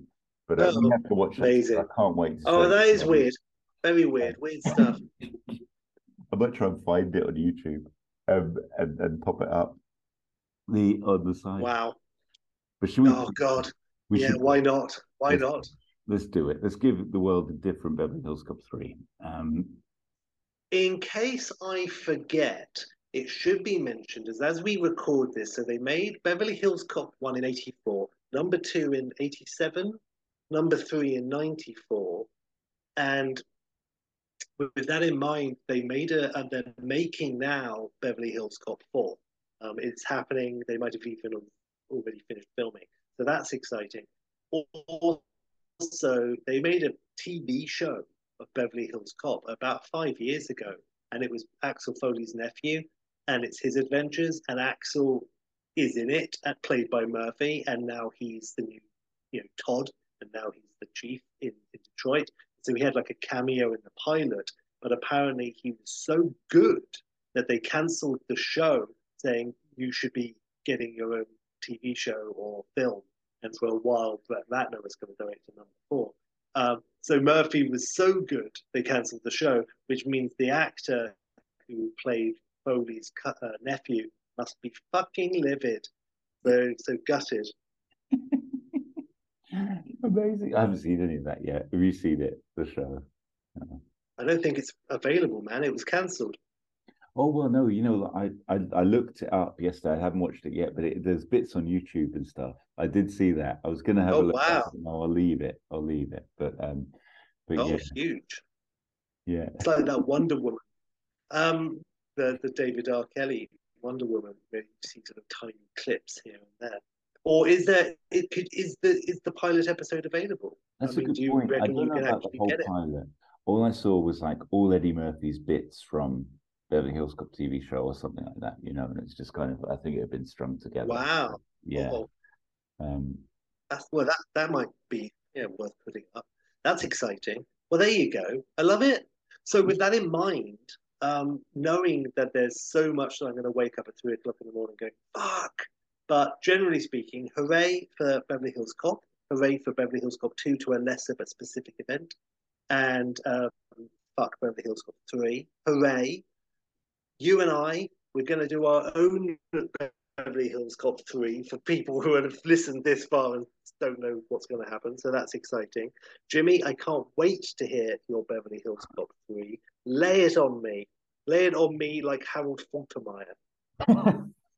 Let me say, Sheps, for starters, that what are we now? We said 1994. So we are nearly bloody 20 years. But hang on, let me get that right. 30 years later. Um, yes, that's right. I've spent the last 30 wow, years yeah. battling Landis to give it some alliteration. And um, I have to say, approaching this, I've not done a better job than him, probably. So, uh, you know, with apologies to the Landis estate and uh, and full uh, understanding and respect for what it takes to really write a Beverly Hills Cop movie. Um, but um, so yes, Sheppy, here's Beverly Hills Cop three. Yeah, but do you have two dancers breaking the fourth wall no. and and two people saying "Wally World" at the same time? Because from the sounds of it, your disclaimer and apology to the Landis estate. I mean, I don't necessarily blame Landis for number three. I, I think his hands were tied. I think Murphy wasn't up for it. I'm sure the producers were cutting corners, Superman 4 styling all over the place. So I don't blame any one person.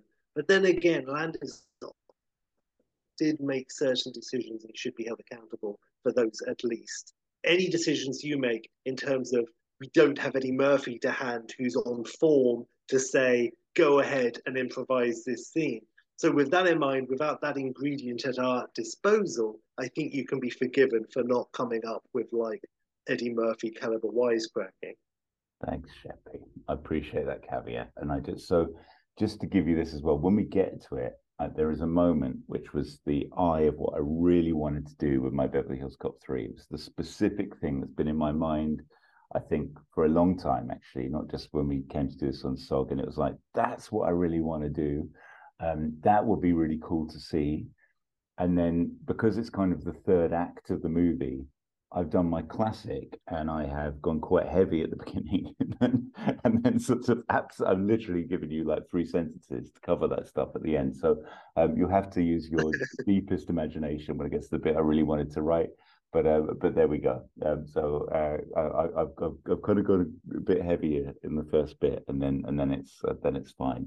So I mean, just to give you an idea that we're on page two of six here, but the sixth page has got larger font for some reason. I don't know what happened with my Word document. So anyway, I'll get to it.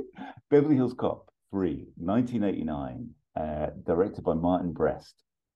So nice. Brest back. Uh, we've got obviously Eddie Murphy, Saxopoli, Reinhold's back, Ashton's back.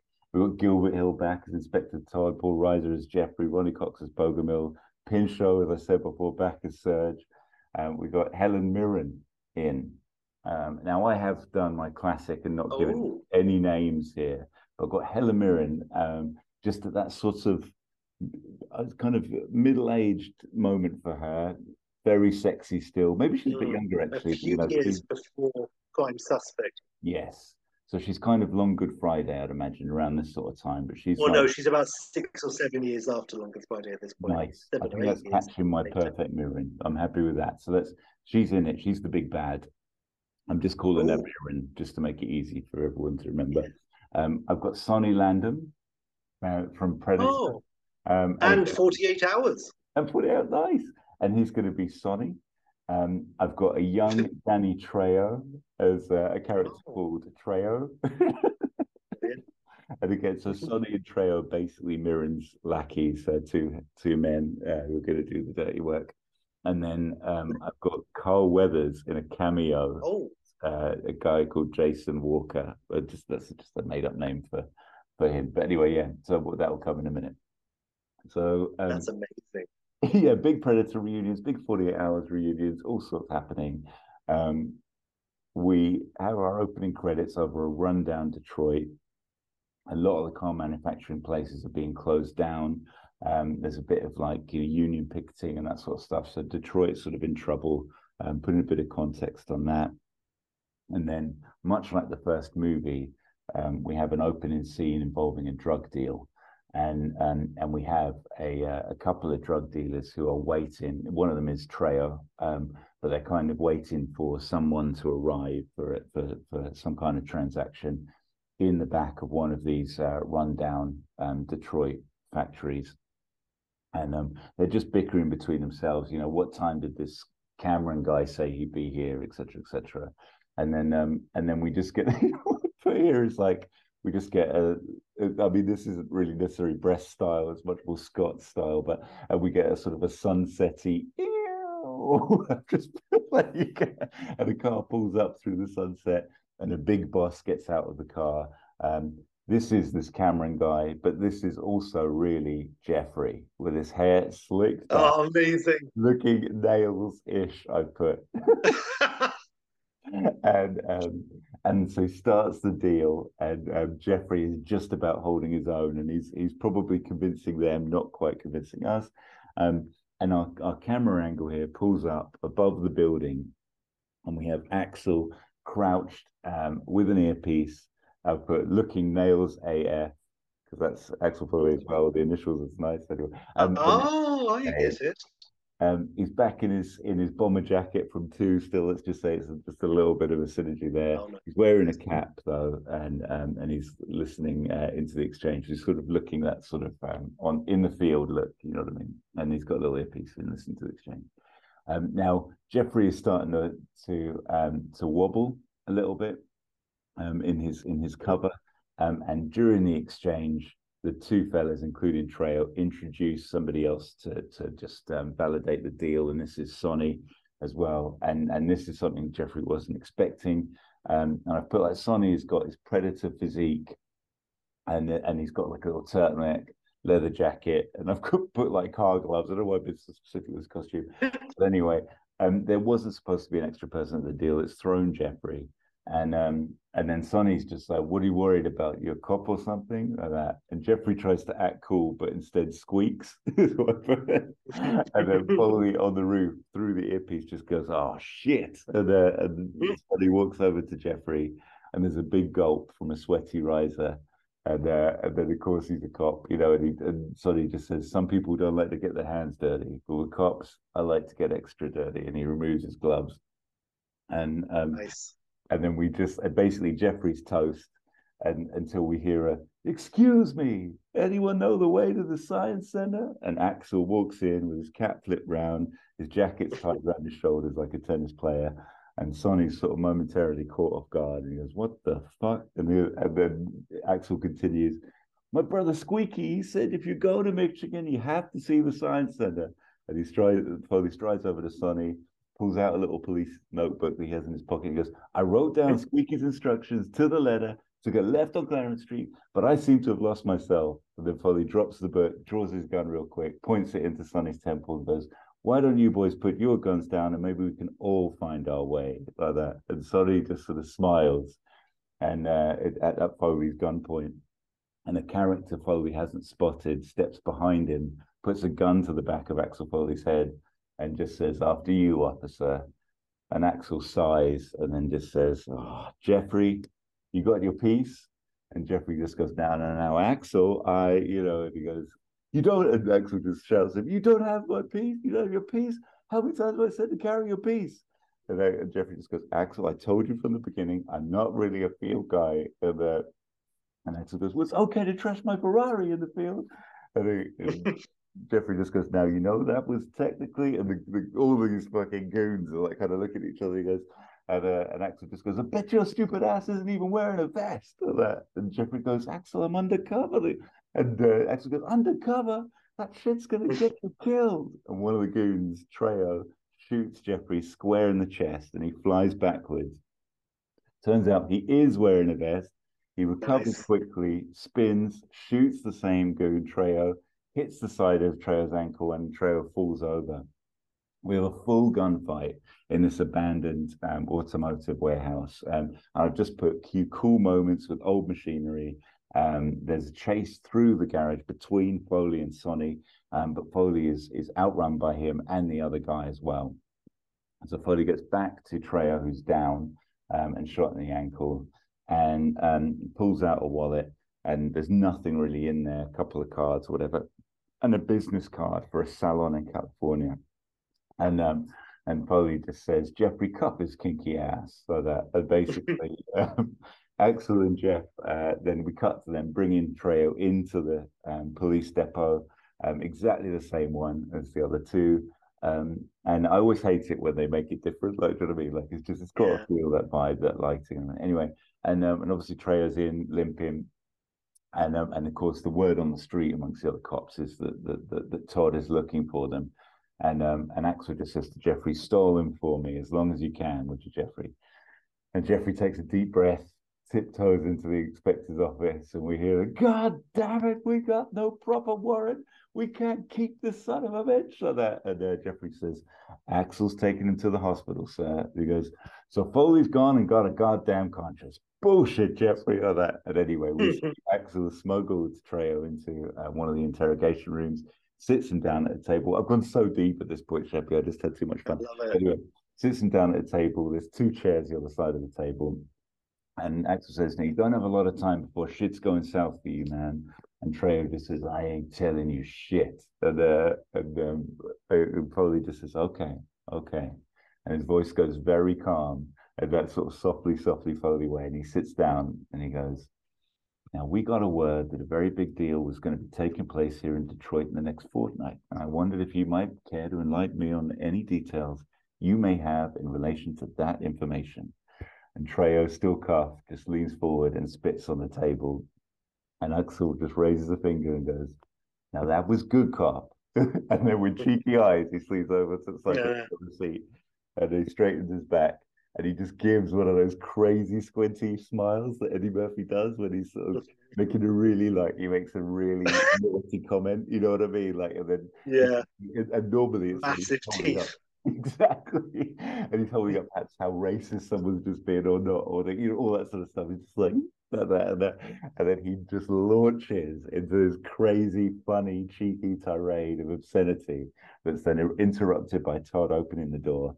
And Axel is like, and I'm gonna, I'm gonna, and then he just sees Todd and he goes, I'm gonna make sure that ankle gets looked at for you, sir. And he um, like lifts Trail up, escorts him out the door, and um, gives him over to a couple of lower level cops who take him away. And Todd just says to him, Axel, what the hell are you doing? Wasting time like this? Because You can't tail him, you can't do anything with him. You had no warrant, you're too damn impatient. And um and uh, and he goes, I could have put one of my best detectives on this thing, but you're off the case. 48 hours of that. So Axel just says to it's a very specific amount of time, sir. It's almost a fourth wall moment. And Todd eyebrow and just goes, You're off the case indefinitely.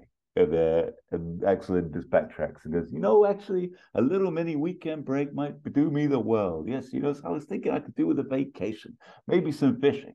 And Todd just says, Vacation? I'm not granting that. Your vacations are more dangerous than damn lampoons. No, you two shitheads just pull yourself crowd control. And uh, Jeffrey just says, "Je- but but my allergies. and then Todd says, take a damn aspirin like that. And uh, basically that's that. And it's kind of like a lethal weapon three moment, you know, busted back to traffic cops. Yeah. And we cut to Axel and Jeffrey on horses pulling security for the Detroit Lions American football game. And um, I just love the idea of Axel probably looking po-faced on top of a horse. And I googled. I wanted to know if the Americans have horses like we do for our football games back in England. You know what I mean? And uh, and they do, and that makes me very happy for the police to do that security. So anyway, he's next to uh, Foley's po-faced on his horse, next to Jeffrey, whose eyes are basically super closed and super puffy. And um, maybe between the two of them, there's an opportunity for a tiny bit of political commentary here. You know, how when the, the jobs are gone, football's still keeping people happy and it keeps the, the crowds at, at peace, you know, whatever. But anyway, um, most important things here is that um, Axel spots the Sonny guy, a corner of his eye, going into the back of the stadium, hops off his horse and says, Jeffrey, can you watch this thing for me? And then he looks at Jeffrey's eyes and goes, Never mind, just hold the reins. And um, Yeah. anyway, at the back of the stadium, security is super tight. And uh, Foley's just clocking the whole scene. And um, and he spots uh, superstar football player Jason Walker, aka Carl Weathers, entering the stadium. Nice. And his eyes widen and narrow. He goes to the security gate. Of course, there's um, someone sitting there who's easily easily guided by Foley.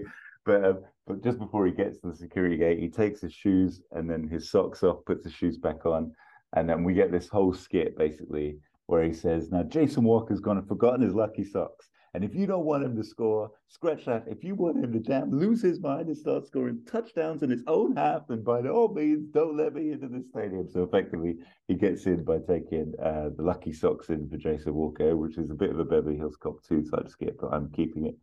And then um, inside the stadium, um, we he spots some kids, you know, in waistcoats going in and out of a changing room. So he he goes into um, puts a little bow tie on and a waistcoat and uh, steals the gear and comes back out again, finds his way into an executive box that's serving some canapes in the stadium, spots Sonny and Trejo in the in the uh, executive box, and we get our first glimpse of Helen Mirren. And she's doing some charitable speech about the, um, you know, the Lions Foundation, and as a director, the job she's doing to look after the sick and infirm. So she's quite an important political figure. Um, and I've done like, you know, Foley does his classic engagement of Sonny, where, you know, straight up to him, like you said, Sheppy impatiently evils the works. I don't know what you're up to, man, but I'm going to get to the bottom of it, etc. And as he's backing away um, uh, to to exit, having caused a bit of a ruckus, he bumps into Carl Weathers as the football player, and uh, and Foley just goes, "I'm your biggest fan, man," and he just gives this huge like, and he there's obviously a photographer there to do lots of the like, you know, the meet and greet. Mhm. And, uh, there's a big flash of the camera like that, and Murphy's giving it this huge cheesy grin, and then he gives him a Bolivon, and then tucks his business card, like his cop business card, into the photographer's lapel, and just goes, "I'm going to need a copy of that." And then he just walks out the stadium. The crowd's all in now. The cops are all packing up. Jeffrey's standing in front of a, a, a put a tilting, squeaking trailer, and Axel just says, "Those horses in there together." And Jeffrey nods, and he just goes, "If it's rocking, don't be knocking, Jeffrey." And he it the huh, huh, huh. and, um, anyways, we see Axel um, sitting contemplative at home in the apartment. Um, perhaps some Easter eggs from the previous movies here. Pulls out this business card, looks at it. We zoom into the palm tree logo of the spa, and then that like morphs into a real palm tree, and we're back in Beverly Hills. Beverly Palm Spa, I'm calling it. Very exclusive, ridiculous spa. Axel drives up to it. Um, I haven't actually put his car. I don't know what car to give him for this, but something appropriate for a third part. And tries his luck on reception. Um, and his usual charm, whatever skit he's got there, doesn't work. And he's about to walk out of the spa when he hears a Aquel, Aquel Foley. And Serge is not the owner, but he is senior to the res- receptionist, and he's spotted him. And we have a direct repeat of the original movie scene, effectively. And um, and Serge and Axel will have a little chat, and Serge is saying, "You know, we have a number of packages and treatments. This one, this one is just cucumbers," and he puts his fingers over his eyes. It's just cucumbers and wind. And then Axel goes, "How much is that?" And he goes, four thousand dollars for twenty minutes. That's what just goes, get the fuck out of here. He goes, it's true. We just set the little fan up and whoosh, breeze. You want to try like that? I said, no, I can't afford that, Serge. I can't afford that. So I set you up. You want a day pass? Give you complimentary. Like, I'm so proud. complimentary, C A L L Y. It's absolute Serge Oh. stuff. Um, so anyway, he gets his complimentary pass.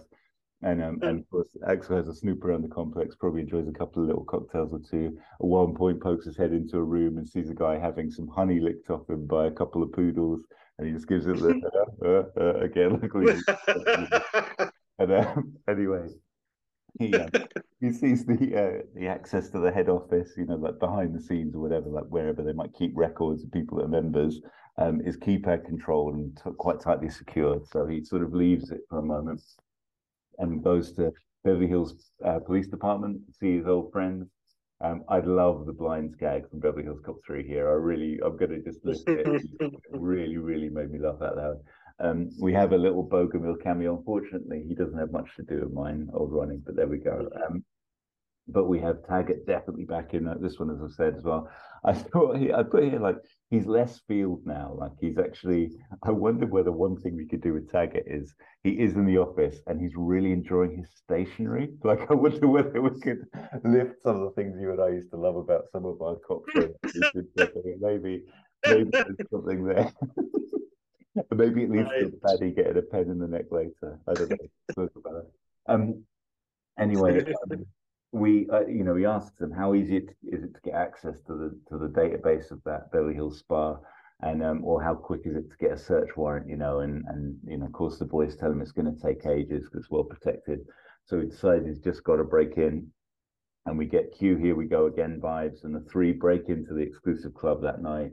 Um, and you know, obviously, just persuades them somehow, and uh, and then Billy's like in the back. They're, they're in the the uh, the spa area, and Axel does some clever trick with the the key pad thing. They get into the office, and um, Billy's like, "Check out all the towels like that." And Tag's like, "Billy, we're not here for any of that." And the towels are just beautiful and embossed, you know. And then Billy just holds up a really, really posh like writing pad with an embossed logo and a whole drawer full of really fancy fountain pens like that. And uh, and just and Billy's giving it with his eyes. You know, he's got really baby face. Yeah. like, Yeah. huh? Huh? Delighted eyes. yeah, and he just takes one of the pens and just tucks it in Taggart's suit pocket, and Taggart like just grabs, Mm. snaps it out and throws it back in the drawer. And Billy turns away a bit like dis- disappointed, and then when Billy's turn, Taggart Yeah. like fishes the pen out and puts it in his. his pocket. and um, anyway, Axel hacks into a computer, finds Trejo as a member of this exclusive spa, which is a bit ridiculous. Um, then he finds Sonny. Then he finds Mirren as well. And um, and then we immediately cut to Mirren. She's watching the three of them on CCTV in the office, saying, "Who is this man?" And uh, we'll get a detective Vaxel Foley, uh, DPD. Uh, you want it handled? This is from Sonny. And uh, she goes quietly like that. So anyway, um, with a bit of digging, the thing here is that Mirren is quite the oligarch. She owns the spa, is a director of these Detroit Lions, was a silent partner in one of the failed car manufacturing plants, and crucially, is planning a big drug deal in plain sight at the next Detroit Lions home game. And um, and this is where I start to speed up here, Sheppy, and you've literally got about maybe five more lines here. But um, I've said here we may have, and I would love to see while we're still in Beverly Hills, a sort of a speed walky foot chase in and around some Beverly Hills boutique stores, including seeing a particularly snooty store get shot up, perhaps with uh, a Sonny versus Axel moment, and that's how Sonny will go. And maybe he gets shot during that that sequence. Before we get to that sequence, and after the spa break-in, I think we established here that Foley has nowhere to stay. He obviously had the hotel. I did debate going back to the hotel, and actually he was on their watch list for stealing all the towels. but um, but anyway, um, it's too late at that stage of the night to go anywhere. And Taggart offers Axel his couch, and there's definitely room for some comedy at, Tag- at Taggart's place. Like, do you know what I mean? I don't know what that looks like yet. Just some fun interplay around that. Is uh, he married or or not? Yeah, I think Because at the end of the second one, that whole she took him back. but maybe not for So long. maybe yeah. she's like Norma. Maybe she's upstairs and you never see her, but like she's like Norm's. Uh, she's like Vera, Norm's wife in Cheers. I, I think she's still there. I hear you, Shippy, and she's not seen. And maybe there's a line later which is, uh, "You got to thank Mrs. Taggart for those eggs." Like you know, you got to give them something like that. Yeah, be nice. Yeah. um, That's and then, and the key thing, Sheps, the thing that I really sort of thought I was going to spend the majority of my life writing about is that the fish out of water concept of Beverly Hills here is actually Taggart and Rosewood decide to come to Detroit to help Foley because he hasn't got the backing of Todd. And um, and I really want I love the idea of these two prim and proper guys from Beverly Hills Cop, Beverly Hills, sorry, having to tackle a bit of proper street crime and maybe in their own way um, managing to solve or, or resolve a few bits and pieces on the street and some little interplay there like for the second half of the movie would be really fun i didn't get the chance to write it but effectively like that would be that could be a good third act. yeah and then all A good third act, like uh, Crocodile Dundee two. Yeah, I do see it as a film totally split like a Dundee 2. do see it totally split. By the way, quick sidebar. I read somewhere there was going to be a Beverly Hills Cop 3, which was going to be a crossover and a third part to both Cop and Dundee. I mean, that would have been insane. But No anyway, way. yeah, Beverly Hills Dundee. yeah. I mean, Crocodile Cop. now that's a title. Um, These two fish out of water are gonna make ends meet. Yeah, um, I would watch that. Eddie Murphy as Paul Hogan. um, look, I've got one last line for you, Sheppy, which is criminal, but uh, what I've put is like there's going to be a Murphy versus Mirren, meaty stand and and and the bloody and Trejo, um, little standoff scene at the end. Um, uh, well, actually, I want a Murphy versus Mirren type standoff like he he gets with Victor as well in the first one. Some kind of little, you know, um, moment where the two of them are having a little frisson of energy, like "I'm coming for you" kind of thing. And then there's the big standoff with a last Boy Scout style finale at the the football stadium um, before Last Boy Scout, and I've not written it, but it just happens, and it's amazing. So there. Um, but that's basically uh, the gist Does of where I die? Yes, man. So it's absolutely, absolutely. Yeah, I think she does. I think I think we're taking Polly's taking her out this time. Yeah, yeah. I think it's one of those where she's going to be like, uh, you know, she she's effectively caught and about to be cuffed, but has a a gun in her boot or something, and then Oh, the Gary Sinise. yes, the and knees. Yeah, absolutely. Um, yeah. Um, and the Gary Busey, if you come to that, maybe it's a Gary thing. But I'll also tell you this. In in this sense, I don't know, like having your hero shoot a relatively prim woman, I don't know. Unless she goes fucking deranged like Scarface and she has to be put down. I think otherwise she has to like I don't know, she's gonna lob a hand grenade and she drops it and blows herself up or something. And I don't know if the studio or anyone are gonna go for like, you know, him shooting a nice looking lady. You're right. In 1989 as well. That's fair, Sheppy. Maybe it is an arrest time, but we have taken out Sonny and You- Trejo. you know, The Mirren- bloodlusters covered. Brigitte Nielsen is covered. one thing because she's like the fucking Terminator, but Mirren, you're asking for trouble. you are asking for trouble. Um, but I'm all for it. Yeah, but maybe she could get run over by a stampeding horse. Uh, I'm loving it though. That's Brill, Jimbo, Brill. I'm Um, sorry I didn't have quite the time to flesh out of our- latter half, but because of our overlap, I didn't want to jump in, but there were a couple of times during that that I did want to jump in, but I, I, I would probably just like pop up at the wrong moment. But I really like that Jeffrey is Nails. I was hoping he would be, and he does have the gun, and he rolls over and shoots the guy in the ankle. Good old Jeffrey. So I really liked that, and I like the whole Jeffrey thing. I also specifically really like the interplay, the towels, but but everything with our three main heroes um, their tri- triangle of friendship came across very strongly, which made me very happy, Jimmy. Oh, bless you, man. Well, look, um, it's it's a treat to write it, isn't it? God, I wish you and I could do this full time. Do you know what I mean? And just wallow in it and like Mm. write a proper Yeah. script for it. Do you know what I mean? It'd be so much fun, wouldn't it? But um, but yeah, man. Listen, enough of that. I'll, I'll just say quickly. One of the things I love about eighty, one of the eighties tropes I love is when you have that situation and you've got a loudmouth like uh, Axel Foley, and just his loudmouth and having banter with someone else is enough to distract the villains to like give them an edge in a situation where they're outgunned and Yeah. outmaneuvered and out everything, you know, and just to bicker with Yeah. someone gives them the chance to like get an upper hand. I bloody love that shit. So I had to have it The, the, one of the keys of specifically the first one, but of course the second one as well, is the villains are genuine threats and they are brutal and everything. And like Mikey being shot in the back of the head and everything, there is like, you know, high stakes and, you know, a real threat from they're not bumbling crooks. Um, so that's nice as well. I like that. So yes, lovely, lovely Jimmy.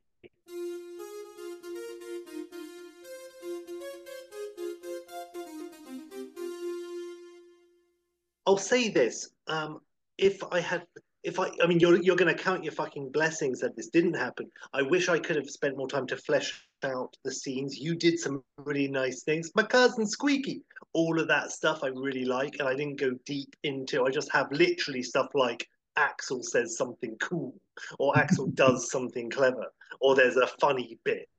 So, so I wish I could have um, filled that out a bit more. Um, but I, I but I'll, I'll, I'll go through this as quickly as I can. It's sort of like I said before. It's sort No of like I rush. had these sort of large. No rush. Let's wallow. Oh. When are we going to do Beverly Hills Cop 3 again? Okay, You know. well that's valid.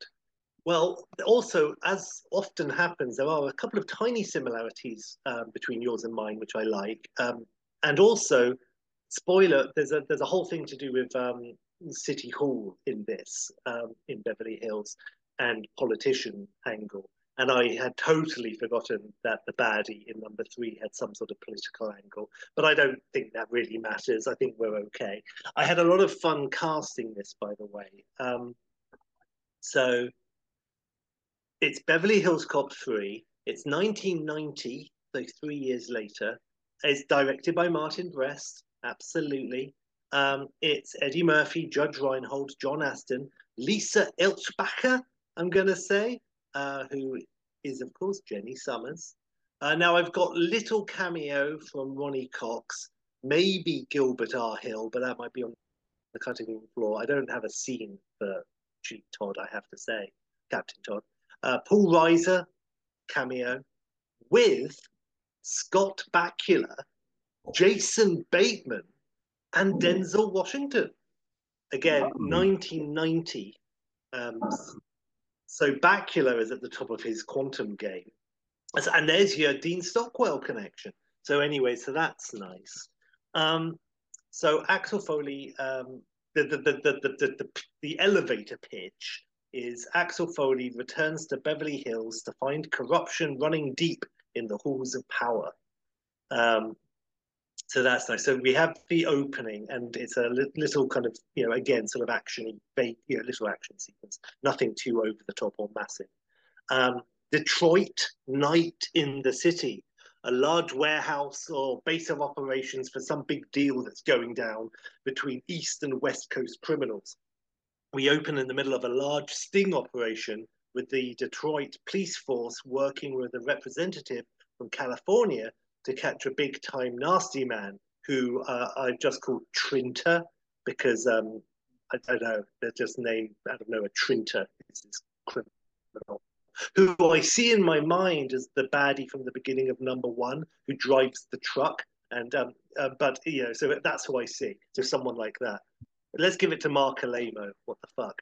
We have lots of uniform cops waiting in vans and close by, you know, like all around the corners and stuff, all like loading guns in their sort of SWAT sort of gear. And this is where we would have a cameo from uh, Axel's boss he's going to be there. And also the man on point is pure Jeffrey. And he's like, this is not my cover, etc. All cops and uh, the basic objective is established in the situation we learn that this is a California police force operation. Axel and the local cops are there, um, you know, for muscle and support, with Axel himself, who is head detective on the scene, but present only as an observer. So Axel is introduced along with this Californian liaison, who has the authority here because this is his case and it's his criminal and it's his bust. And this cop is Billy Rosewood. And so, in a flip of your Act Three, I've got a little bit of beginning with Billy being in Detroit with Axel having this little mini adventure. Awesome. So we get to see a brief fish out of water with a reverse twist. There is some banter um, as a wire is placed on Billy, and again, little similarities. And guns are loaded, waiting for the criminal Trinter to turn up. Tension is broken by playful and witty banter between Axel and Billy. Their friendship is clearly stronger than ever, and they have obviously maintained their relationship and friendship between the events of the previous films. Uh, through this bants, we learn that Rosewood is staying with Axel whilst he's in town, which I would watch a whole TV show of them living together, uh, to catch this criminal from California uh, who's on business here in Detroit. Um, so they they all they all head off. Trinter arrives with some goons, uh, he is there to meet a shady tech guy who steps out of the shadows or steps forward, and we see it is Rosewood, and he's playing this sort of sleazy suit wearing type with these big horn rimmed glasses, and it's a sting operation, and it seems to be going well. And again, Axel listening in with his little wire thing uh, until it doesn't go well. It's no one's fault, but it does go wrong. Billy is exposed. Rosewood's toast when a jazzed up, crazy guy staggers into the meeting, apparently off his nuts on drugs, and it's pure Philip, Philip, man, you've changed, man, type situation. And of course, yeah, it's pure Axel, and he too is about to be shot. When, uh, but the distraction works. All the cops burst in. Snatch, uh, Axel snatches up a gun, and Billy dives for cover. And there's a bit of a shootout. Cops and goons Billy sees the main perp make a run for it and he shouts to Axel, who takes off in pursuit. Billy jumps up from cover, lets off some shots, and then he too legs it after the fleeing baddie. Axel chases Trinta up stairwells, out onto the roof. There's an exciting foot chase over the rooftops with some shooting and ducking and running and leaping. Um, Axel is catching up to Trinta, uh, but the guy gets a drop on him by opening like one of those doors on top of the roof that stick up. Um, you know, he's running past one of those doors leading down, uh, and the door, the metal door, flies open into Axel's face, and he falls back and you know, hits the floor. And Trinta stands over Axel, raising his gun, ready to shoot. Uh, but Axel is using himself now as bait, giving Rosewood the chance to get the drop on him. Coming up the stairwell now and out from the open doorway behind Trinta, and Rosewood's like, "Hey," and the guy turns like, "You're not really going to shoot my friend, are you?" And um, Billy punches him full in the face, spilling and knocking him down. And Billy draws his gun and covers the baddie. And um, Axel does a uh, uh, uh, and cuffs him. And uh, and Axel looks at the guy and he's like, "Out cold." And Axel's like, "Jesus, Billy, where'd you learn to hit like that?" And Billy's like, as he puts away his gun with that shiny, excited eye face he's got, "I've been coaching a lot of little league lately." So the cops swarm the roof, dragging him away.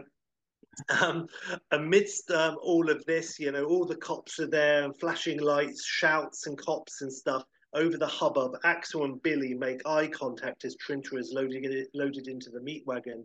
And Axel smiles widely and with like real pride at Billy, now a real cop. And Rosewood now gives Axel the massive, overjoyed OK signal in a nice flip from the first film. And we cut, and it's however long, a month or two later, it's Beverly Hills, and we see we're outside the main courthouse. Outside the, uh, the courthouse, double parked with three traffic cops circling it, their notebooks out, is Axel's blue shitty Nova. Um, inside the courthouse, Billy and Taggart are there uh, and they're having some banter and they're waiting in one of those nice plush, uh, polished corridors in this courthouse. And then in rolls Axel. He has been summoned uh, to Beverly Hills to testify against uh, Trinta in his role as witness to the arrest. So there's some banter between the three, and they've obviously all stayed in contact. Billy, we learn, is now lead detective. Taggart now has Bogomil's job as chief, and Bogomil may or may not pop up as a cameo, but he's working like in the even higher ups and he's doing pretty well, but he doesn't really have a, a role in this film. The case, we're told, against Trinta is, of course, cut and dry. Axel's testimony shouldn't take long, more of a uh, formality, etc. The three friends are already discussing their plans for the rest of their weekend together. And Taggart's like, okay, but no strip bars. And Axel, Taggart, you upset me, man. You think so little of me. You think I drag you to you guys to more bars, no more clubs? Oh no, no, no. I'm not going to take you to the same old places. No way. And Billy's like slightly disappointed. Oh no. Max says, Oh no, Billy. You two actually think there are any strip joints that we've not been to yet? We have seen the titties of Beverly Hills have to offer. Those titties we've seen. No, this weekend we've got a whole list of other places we just got to check out while I'm in town. And Billy's all overjoyed, and Taggart like, oh, Jesus. So they enter the court for the hearing against Trinta, who sits in the dock. And there's a funny scene where Axel is on the stand and he spars with the snooty, wanky LA lawyer slimeball type who's representing Trinta. And uh, there's witty, cheeky, clever, and wacky banter. Snooty lawyer is made to look a right mug to Snickers in the stand. Billy and Taggart look at each other, Billy smirking and Taggart pinching the bridge of his nose. However, things take a turn. Despite the evidence and correct procedure apparently being followed, the judge is an angry man and he throws the case out of court, despite Billy and Axel being confident of said conviction. And there's, there's a big twisty moment. I don't see any reason in this. Uh, case dismissed. And smug, nasty, baddie man Trinta leaves the court, smugly smiling at Billy and Axel. And Axel's like, "What the fuck?" uh, Billy and his boss, uh, Taggart, are now in trouble with the higher ups in the Beverly Hills Police Department.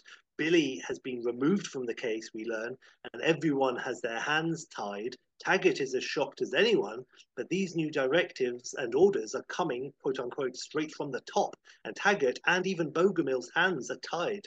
Um, they're, they're told to leave it, they're reassigned. Axel and the others smell a massive rat. So, with the others under strict scrutiny, it's up to Axel to get to the bottom of things off the books. So he uses the judge as a starting point, digging deeper and soon discovering an underbelly of corruption alive and well in City Hall.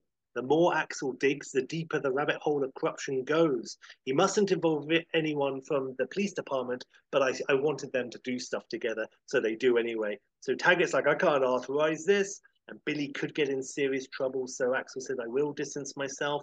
But there is a nice buddy scene still pretty early on where Axel and Billy they decide to dig into the judge. So there's a small little comedy scene where Billy and Axel um, break into the judge's chambers, and Axel gets into the office when a senior librarian, snooty secretary type arrives and must be distracted by Billy as Axel gets the info and uh, gets out of the chambers before being discovered. This allows for a scene where it must be Billy who is the con man, fast talking the uh, you know, and being a huckster, but to less than stellar results. And it's not really working, mm-hmm. and he's getting worse and worse. And Billy is trying his best, but he's starting to sweat. Um, his excuses are getting worse and more outlandish.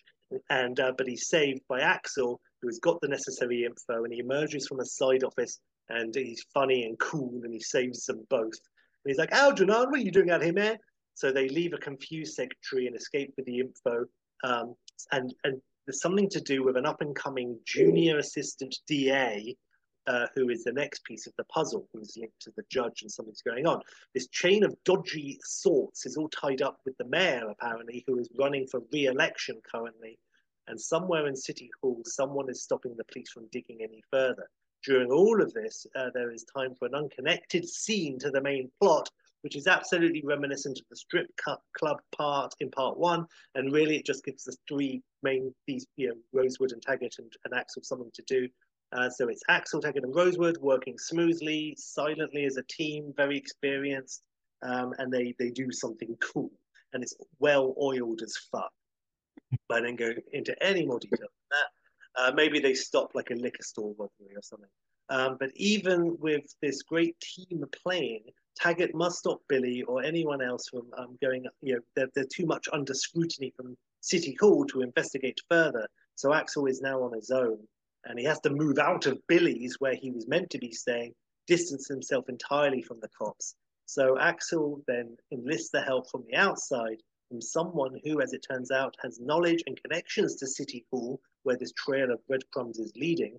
So Axel goes to see Jenny Summers, who is now running her own major, very established and high-end charity organization. She's a real Cheryl from Curb Your Enthusiasm, which has close ties to the mayor's office. So she is all about bringing money and education and clean living and good homes and everything to the poorer areas of Los Angeles and doing all these like huge gala events in Beverly Hills and stuff. She and Axel, of course, both came from a hard childhood in Detroit, from the streets. So I'm going to go into a little bit of that, like I mentioned earlier, something that's not delved into at all. When you think of her and, and Mikey and how different they are, but what was she like when they were all teenagers? So I go a little bit into that. Um, and she's a bit spiky and everything. We hear little stories about when it was Jenny and Axel and Mikey all hanging out. She has a lot of connections in City Hall, so uh, Axel uses her contacts to get into several high-end charity events linked with the City Hall. Uh, Axel doesn't want Jenny to get mixed in with this because um, he doesn't want to ruin her reputation, or if there is danger, he doesn't want to drag her into anything. So he gets into this massively swanky charity event um, conning his way in, being witty and clever, but maybe not going full Johnny Wishbone. There, he rubs shoulders with the super rich and also clocks that in this gathering is this judge who may or may not be totally corrupt. And also attending this grand event, and it's also like a rally for him, is the mayor, who we now meet. He is young and handsome and charismatic, bit of a Kennedy type. This is Scott Bakula, and uh, he spoken of prior to, the, to all of this, but uh, he's fully introduced at this fundraiser um, which he's using as a platform for his re-election campaign. So they're in a massive hall with streamers and balloons and stuff. There's one of those huge photos of Mayor Bakula's smiley face. Like you, Jimmy, I haven't bothered giving any of these people actual names. So it's Mayor Bakula, his big smiley face, massive, massive poster. Um, and then they announce him, and the room is filled with his supporters. So everyone's clapping and cheering. And a very bright light is shone from behind this huge photo of his face, casting like this exaggerated shadow and silhouette onto the photo. And then at, from behind, as he walks closer, the shadow sort of gets smaller. And then the photo itself is raised up to reveal Mayor Bakula behind, and he's all smiles and waves, and everyone's like, Yay! And he addresses the cheering room and Axel watches all of this and makes like a disparaging comment. Um, as we go, we learn that you know this guy's idealism. It's it may have once been real, but we do learn more about Bakula. Um, his heart may once have been in the right place, but ultimately he has been a bit corrupted. He's been led astray. He is ultimately a rotter out for his own legacy bit of backstory, we find out his father was like a really important senator, and his grandfather was a noted and decorated general in World War II. And so, you know, he has this need to live up to these family legends and stuff. Um, we also meet the aforementioned very young, very young, like 21 year old um, junior assistant district attorney, fresh faced, again handsome and charismatic, ultimately insanely ambitious. Um, and this, you know, and me thinking maybe one day I'll rise in the ranks and maybe be mayor myself. And this is very young, uh, two years after Teen Wolf Too, Jason Bateman, massive cunt, uh, I've got here.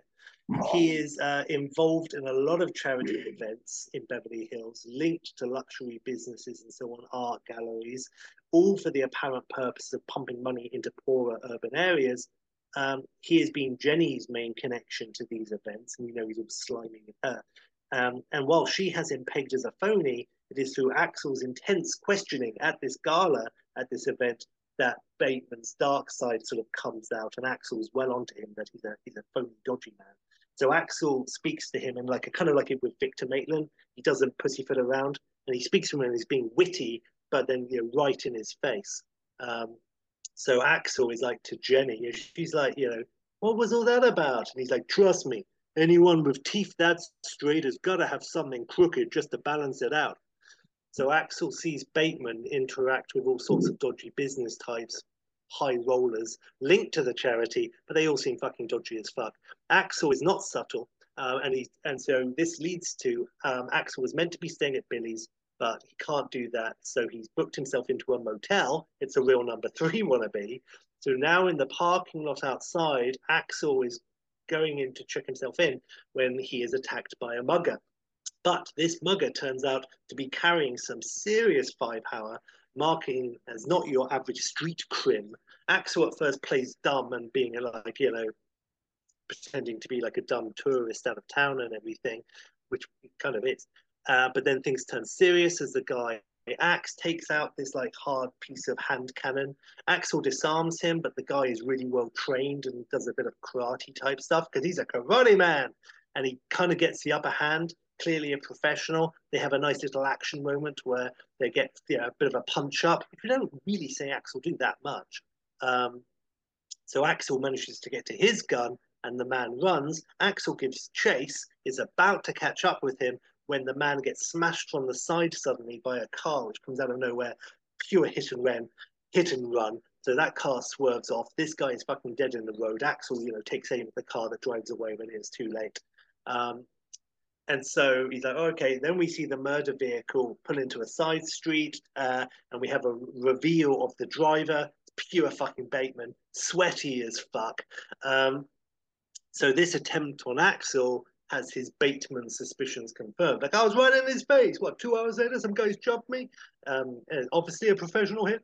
So, um, so with Billy and Jenny's help, Axel digs deeper uh, still. The three have one or two nice scenes together, being detectives, having good chemistry, working out clues, during a nice scene while she's digging through her handbag, Billy looks in, very rude, and sees uh, Jenny's got like this tiny pearl-handed gun that she keeps in her bag, and he's still a gun nut because I'm remaining consistent. And Billy is like playfully derisive about her tiny gun, and he's like, "Ma'am, don't let anyone tell you different. Size really does matter." And Jenny's like, "Yeah, well, in Detroit, I never had need for such things." And Billy's like, "Really?" And Axel's like, oh, hell yeah, Jenny. Oh, she was known around the block as Knuckle Duster Summers. And Billy gulps and Jenny shrugs. As mentioned, Axel can't stay there, though. And he can't stay at this motel anymore. Um, so he blags himself some crazy digs. Jenny hooks Axel up with Serge, who non- now runs his own gallery and is a higher up in that place. And he uses his connections for her, for the charity, and they're still in touch. So they, Axel and Serge have a reunite uh, moment through this meeting. Um, it's very cool. Axel is either it's either Serge's place or Serge introduces him to someone and then he blags his way. But basically, Axel manages to get into this massive art installation warehouse owned by one of these super rich sorts. Um, and the installation is like a massive open plan for like a super modern, futuristic, super luxurious space age living area. And it's all like art and the future in one, it says everywhere. And um, Axel's like, shit, are the Jetsons at home? And classic stuff like that. Um, so this is Axel's place to stay for the rest of the film. And it's, you know, like the rotating table of mannequin heads in the first film? That's basically this entire massive open space uh, is basically shit like that. All sorts of crazy things, including a shower that comes up out of the floor, a rotating bed, a sofa that folds itself up like a transformer, and an argumentative kitchen AI. Um, another scene where, uh, yeah, so so that comes back to, yes. Now we also have another random scene where, which one thing I wanted to see was Axel is following Bateman and possibly the mayor through like this huge conference hall with many, many circular tables, like a fundraiser or some such, and lots of people eating, and there's like a band playing and stuff, and there's a podium. And as Axel follows these the, the group of people undetected, he he moves. They're like walking purposely through this massive, massive room with all these circular tables. Axel is moving smoothly from one table to the next, joining the diners, like sliding in next to them, instantly ingratiating himself into each group. Some are like polite to him, and some are confused, and some are digging it. Some are rude and hostile, but either way, himself like, "How you doing?" and sometimes taking on like a new persona to best fit in with that individual party. And he sort of bounces across like six or seven tables, and it, we just have a chance for Murphy to have some real fun. Um, and so that's how he follows these people through a big open space undetected. Um, so that's nice. So I I, I, I like that. Axel follows Bateman. I was also trying to think of somewhere slightly distinct where they could go. Um, but uh, in this case, I thought maybe like a, an exclusive golf club. It's not really that original, but still. Axel blags his way into this, having a witty encounter with a racist golfer and his wacky caddy, played by Arsenio Hall, nice coming to America.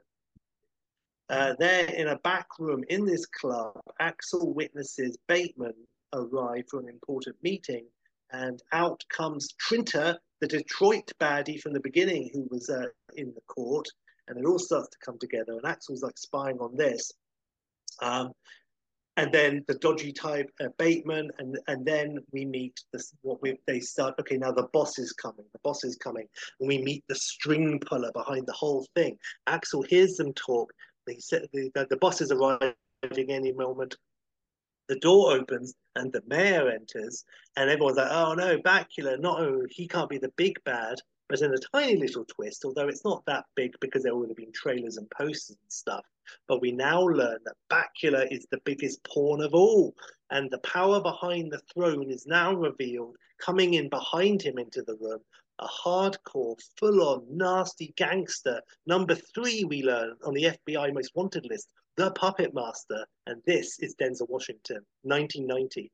Washington uh, wants this face to face with Trinta because he messed up in Detroit at the beginning. So now, in true big baddie fashion, after being very smooth and charming and very Washington, he then sits Trinta's mind at ease, cue a mic from the first film, seconds before smoothly pulling out a silver pistol and shooting Trinta right in the face in front of Bateman and Scott Bakula. Um, we learn the mayor then is a puppet. Washington controls it all. He controls the whole of Beverly Hills through the mayor, and he wants more. Um, it may have started off as like cutting corners, but now he's uh, Bakula's been totally swept away. Uh, Bateman has been promised future power, so he's in. Um, so basically, um, then Axel is like caught and he gets out of it in a cool, exciting way because otherwise it's boring. Rest of the film basically has Axel tricking his way into various events, charity things, art installations, re-election events deeper into City Hall, other meetings with the city's main power players. Um, now, Axel with Jenny, Billy, and Taggart, they, all have a part to play and they all uncover more and more. Um, further into the film's second half, Axel gets to the top of the whole iceberg and has a cards on the table, full on verbal confrontation with Washington at some place. Um, Washington, I didn't want him to be like a legit businessman with a dark side because that's been done before. So I did want him as an actual known criminal. So I don't know how they can meet necessarily without him just being able to arrest him. But whatever, he's surrounded by a million goons or he's untouchable. But they have a full on, you know, midway through the film at the very you know, sort of time, a nice scene together. Um, and I don't want to get too much into it, but because it's really you know, I'm I'm from Cranleigh for God's sake. But the whole thing is like Washington, you know, also came from the streets, um, and he plays off his actions for the greater good. He's like, I now control the machine. With Axel saying, you know, like, you know, yes, it's all corrupt, and Washington saying, like, yeah, you know, you're hiding behind your your excuses, but you're the institution you're in, Detective Foley, is you know is just as racist. It's always going to keep our, our people down. You're more of a problem than I am. Um, Washington's like, yeah, I'm breaking the law, but my, my goals are just. I'm, I'm going to change it from the inside. Um, and I'm going to take the power away from the super corrupt, privileged folk who have been keeping us down for centuries. And we really lean into that. And, yeah, Washington to Axel is like, I see you, detective, joining the very institution that's been persecuting us from the beginning. You think you're trying to make a difference? This is the only way to make a difference, son, not by joining the lie, but by running it. And so, you know, uh, and Axel,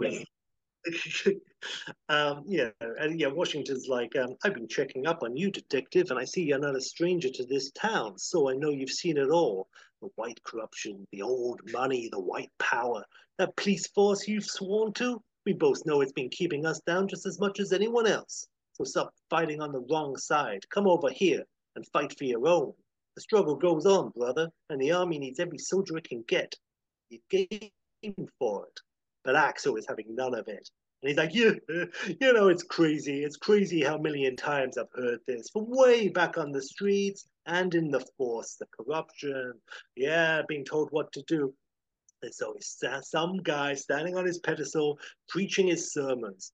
It's the hypocrites who are the worst every single time. So you know what? Just be bad. Be bad, man. And he's like clapping his hands with the eyes shut, massive teeth, Eddie Murphy. Be bad, be bad, be bad. Come on, man. Stop pretending you're good. Be bad. You're just itching to be bad. Um, and so, you know, you can you can play your game, but you know you're not help, out for helping anyone. Basically, you're helping yourself. Don't lie to me. Don't lie to yourself. Blah blah blah. We basically find out Washington's power play. It all comes down to real estate. Essentially, it's the platinum triangle of Beverly Hills, Bel Air, and Holmby Hills, and that's the uh, the very very rich area of, of places. Washington owns, uh, he already has Beverly Hills. He's going to get into his Holmby Hills. And once he has those two sides of the triangle, and it's called the Platinum Triangle. Oh, yes. Um, after that, he'll move into the residential areas of Bel Air. And from this triangle of power, he'll make his move from uh, national, regional politics to international politics. He's going to become uh, like you know behind the power of the White House. He can see it even. Um, Washington says like Beverly Hills. What a perfect base of operations. What a town. You know, the first house was built here, and you know, I see him like in a penthouse overlooking the city, you know, preaching to Murphy, who's like held there at gunpoint or something. The first house was built here in 1907, one of many all white towns to be built in the Los Angeles area at the time. Members of any other race other than white could not buy or rent real estate unless employed as servants for the residents. Now tell me, Mr. Foley, doesn't that make you want to take that pie, show it to the whole world, and say, "This is my pie now, baby"? Um, that sort of stuff, and it continues. But you know, it's going to be much, much better when Eddie Murphy takes the dialogue away from me. Um, so that's good, okay. It's good. Uh, but You've yeah, got a lot of the argo. Even Washington saying the word "son" is beautiful. Well, yeah. feel that really deep with the cadence and like Oh, yes. I just, and I think this sort of really unpicking of the uh, supremacy of Beverly Hills is, is an important thing to do, and I'm glad you're doing it, man. It's good. Yeah, nice, nice. I mean, Nice. Well, well, thank you. Well, the last thing here, and again, white boy from Surrey talking now, but Axel, you know, his last retort really to all of this is the white man. Hell, it's been he's been fucking us for centuries. But you know what really screws with my head? The black man who takes that power and uses it against his own, and that is a pie I want to fuck up. Um, so we're into the third act. Axel finally corners Washington um, at the same space where the mayor threw his charity rally earlier. Meanwhile, it's late night in City Hall. Billy and Jenny have gone to confront Mayor Bakula. Jenny has dealt with him over the years and can't, can't quite believe he is a full on evil man. So she goes with Billy to talk to him to get the truth and convince him to testify in court. Uh, they lay it all out in Bakula's office.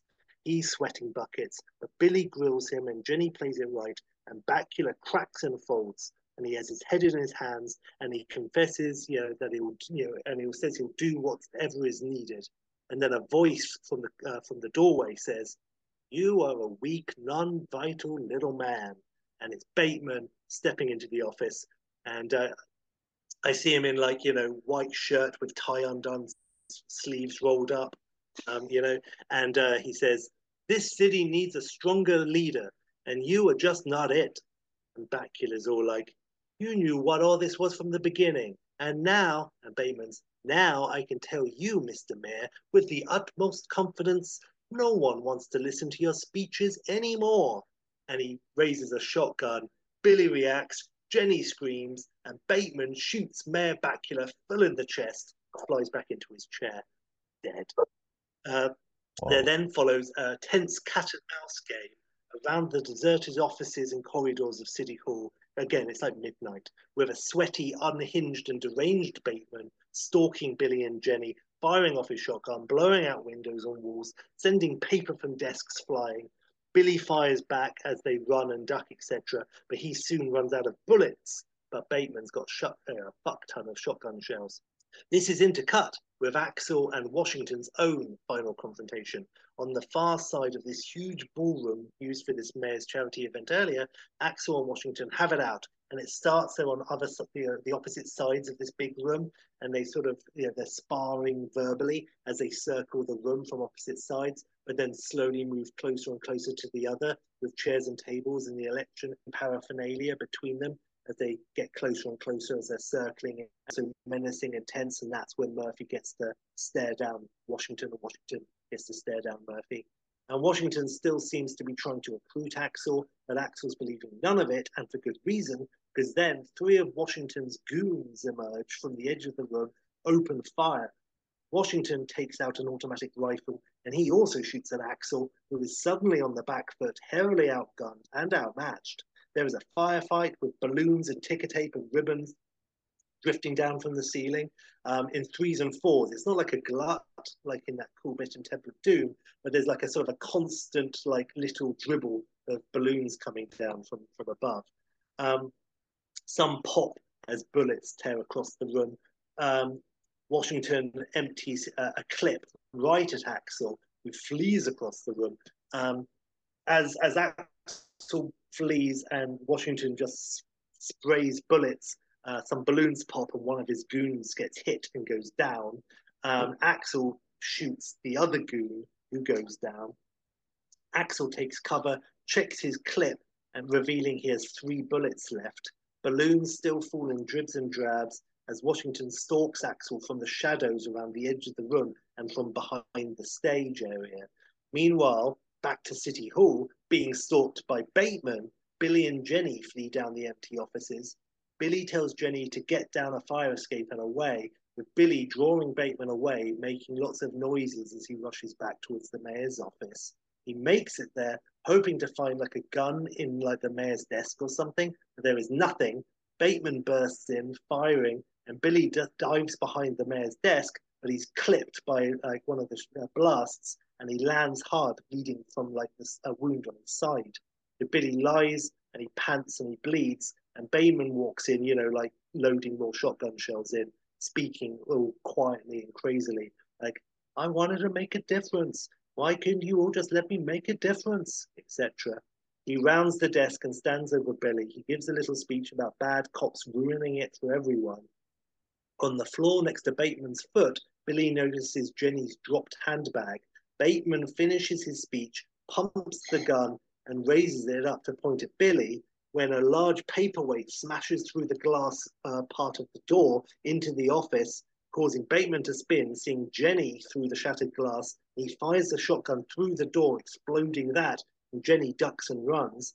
Bateman pumps the shotgun again and turns back to Billy on the floor and sees Billy in the same position, sprawled behind the desk, but now with Jenny's open bag beside him and her ter- tiny pearl handed pistol in his hand. And Bateman's eyes go wide, and Billy shoots him once in the heart. And with eyes wide open in immeasurable surprise, Bateman falls to his knees and falls down dead. And Jenny tentatively pops her head through the shattered doorway and sees the carnage, and Billy, who's lying on the floor panting, holding the gun. And Jenny says, I told you it's not the size. And Billy's arm then just drops to the floor, holding the gun, totally spent. He says, No argument from me. So Axel in the main ballroom, massive photo of Bakula's head is still there, and the floor is strewn with balloons and ticker tape and ribbons and blood.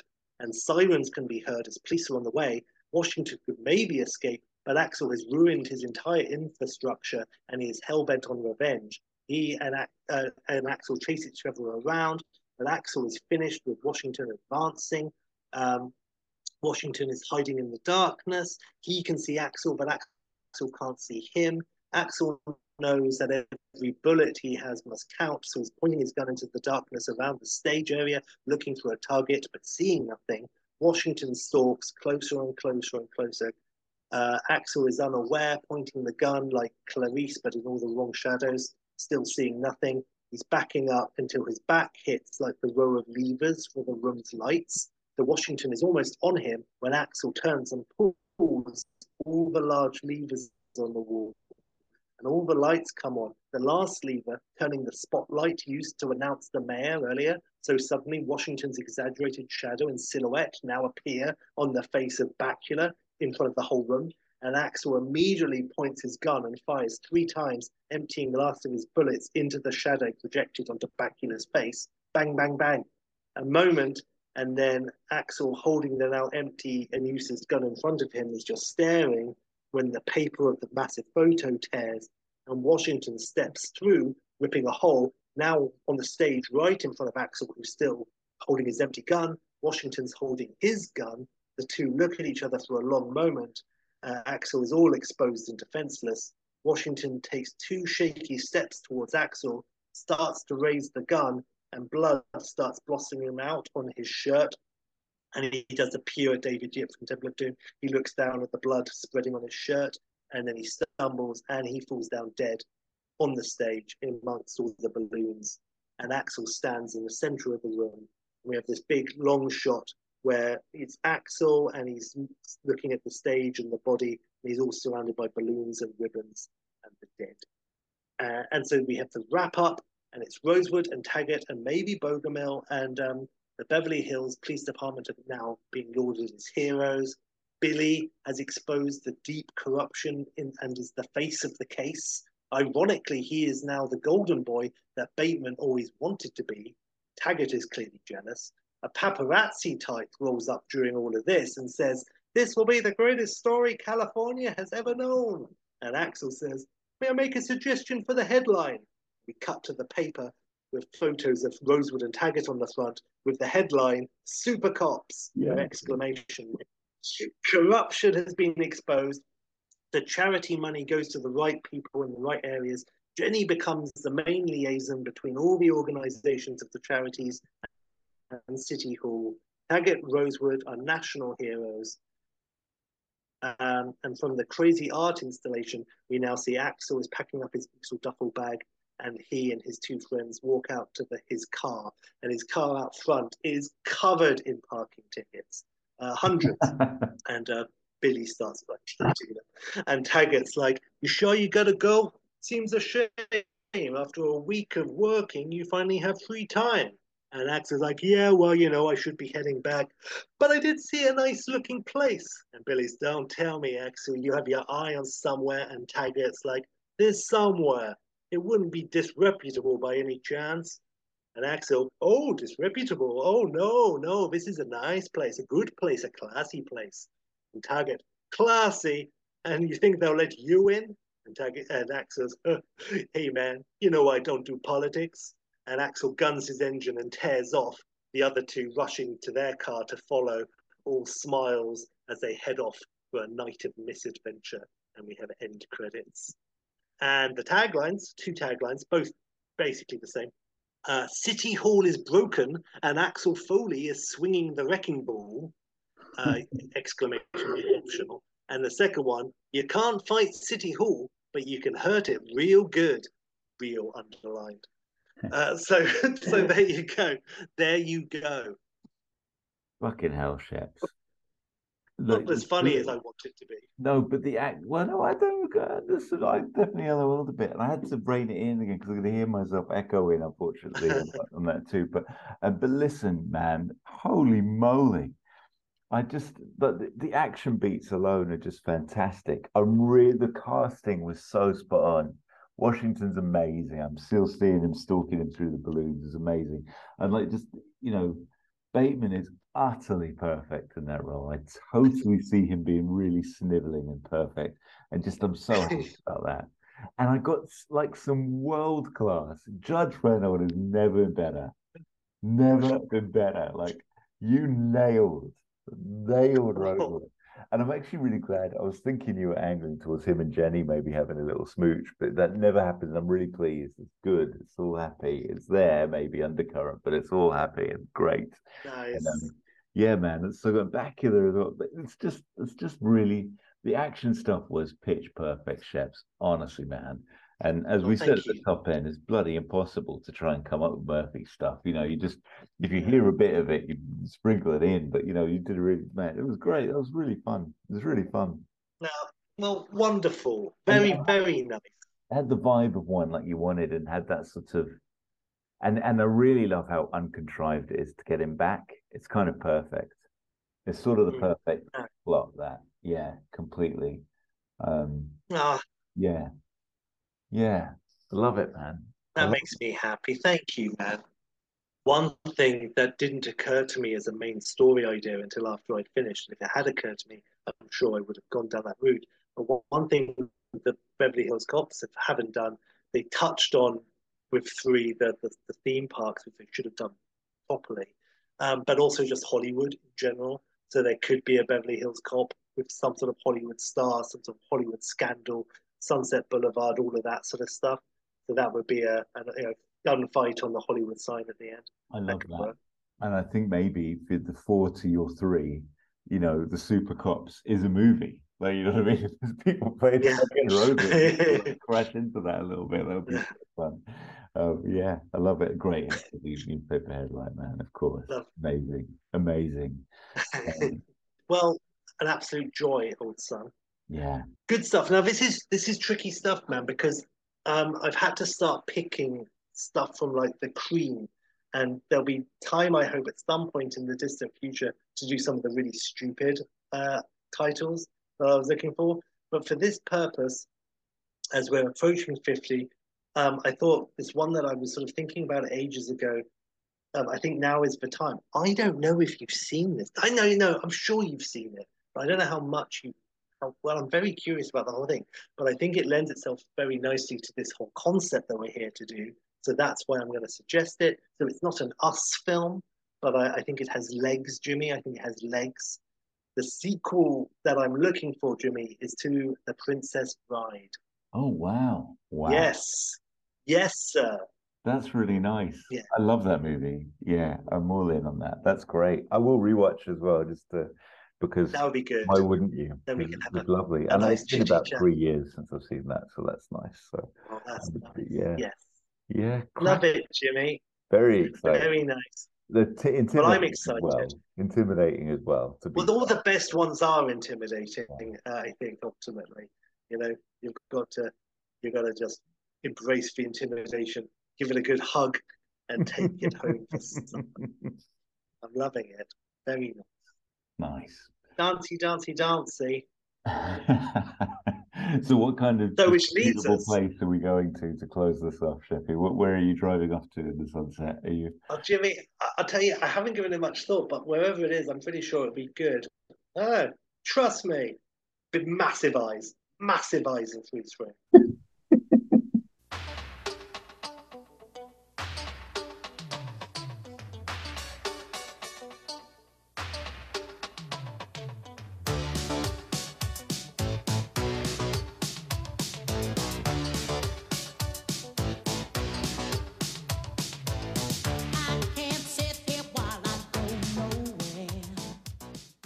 Love to hear from you, so do feel free to reach out to us at shoulderspod.com. Uh, let us know any sequels you'd like us to do. Also, we'd really appreciate it if you could take a moment to leave us a review or a rating on iTunes or wherever you get your podcasts from.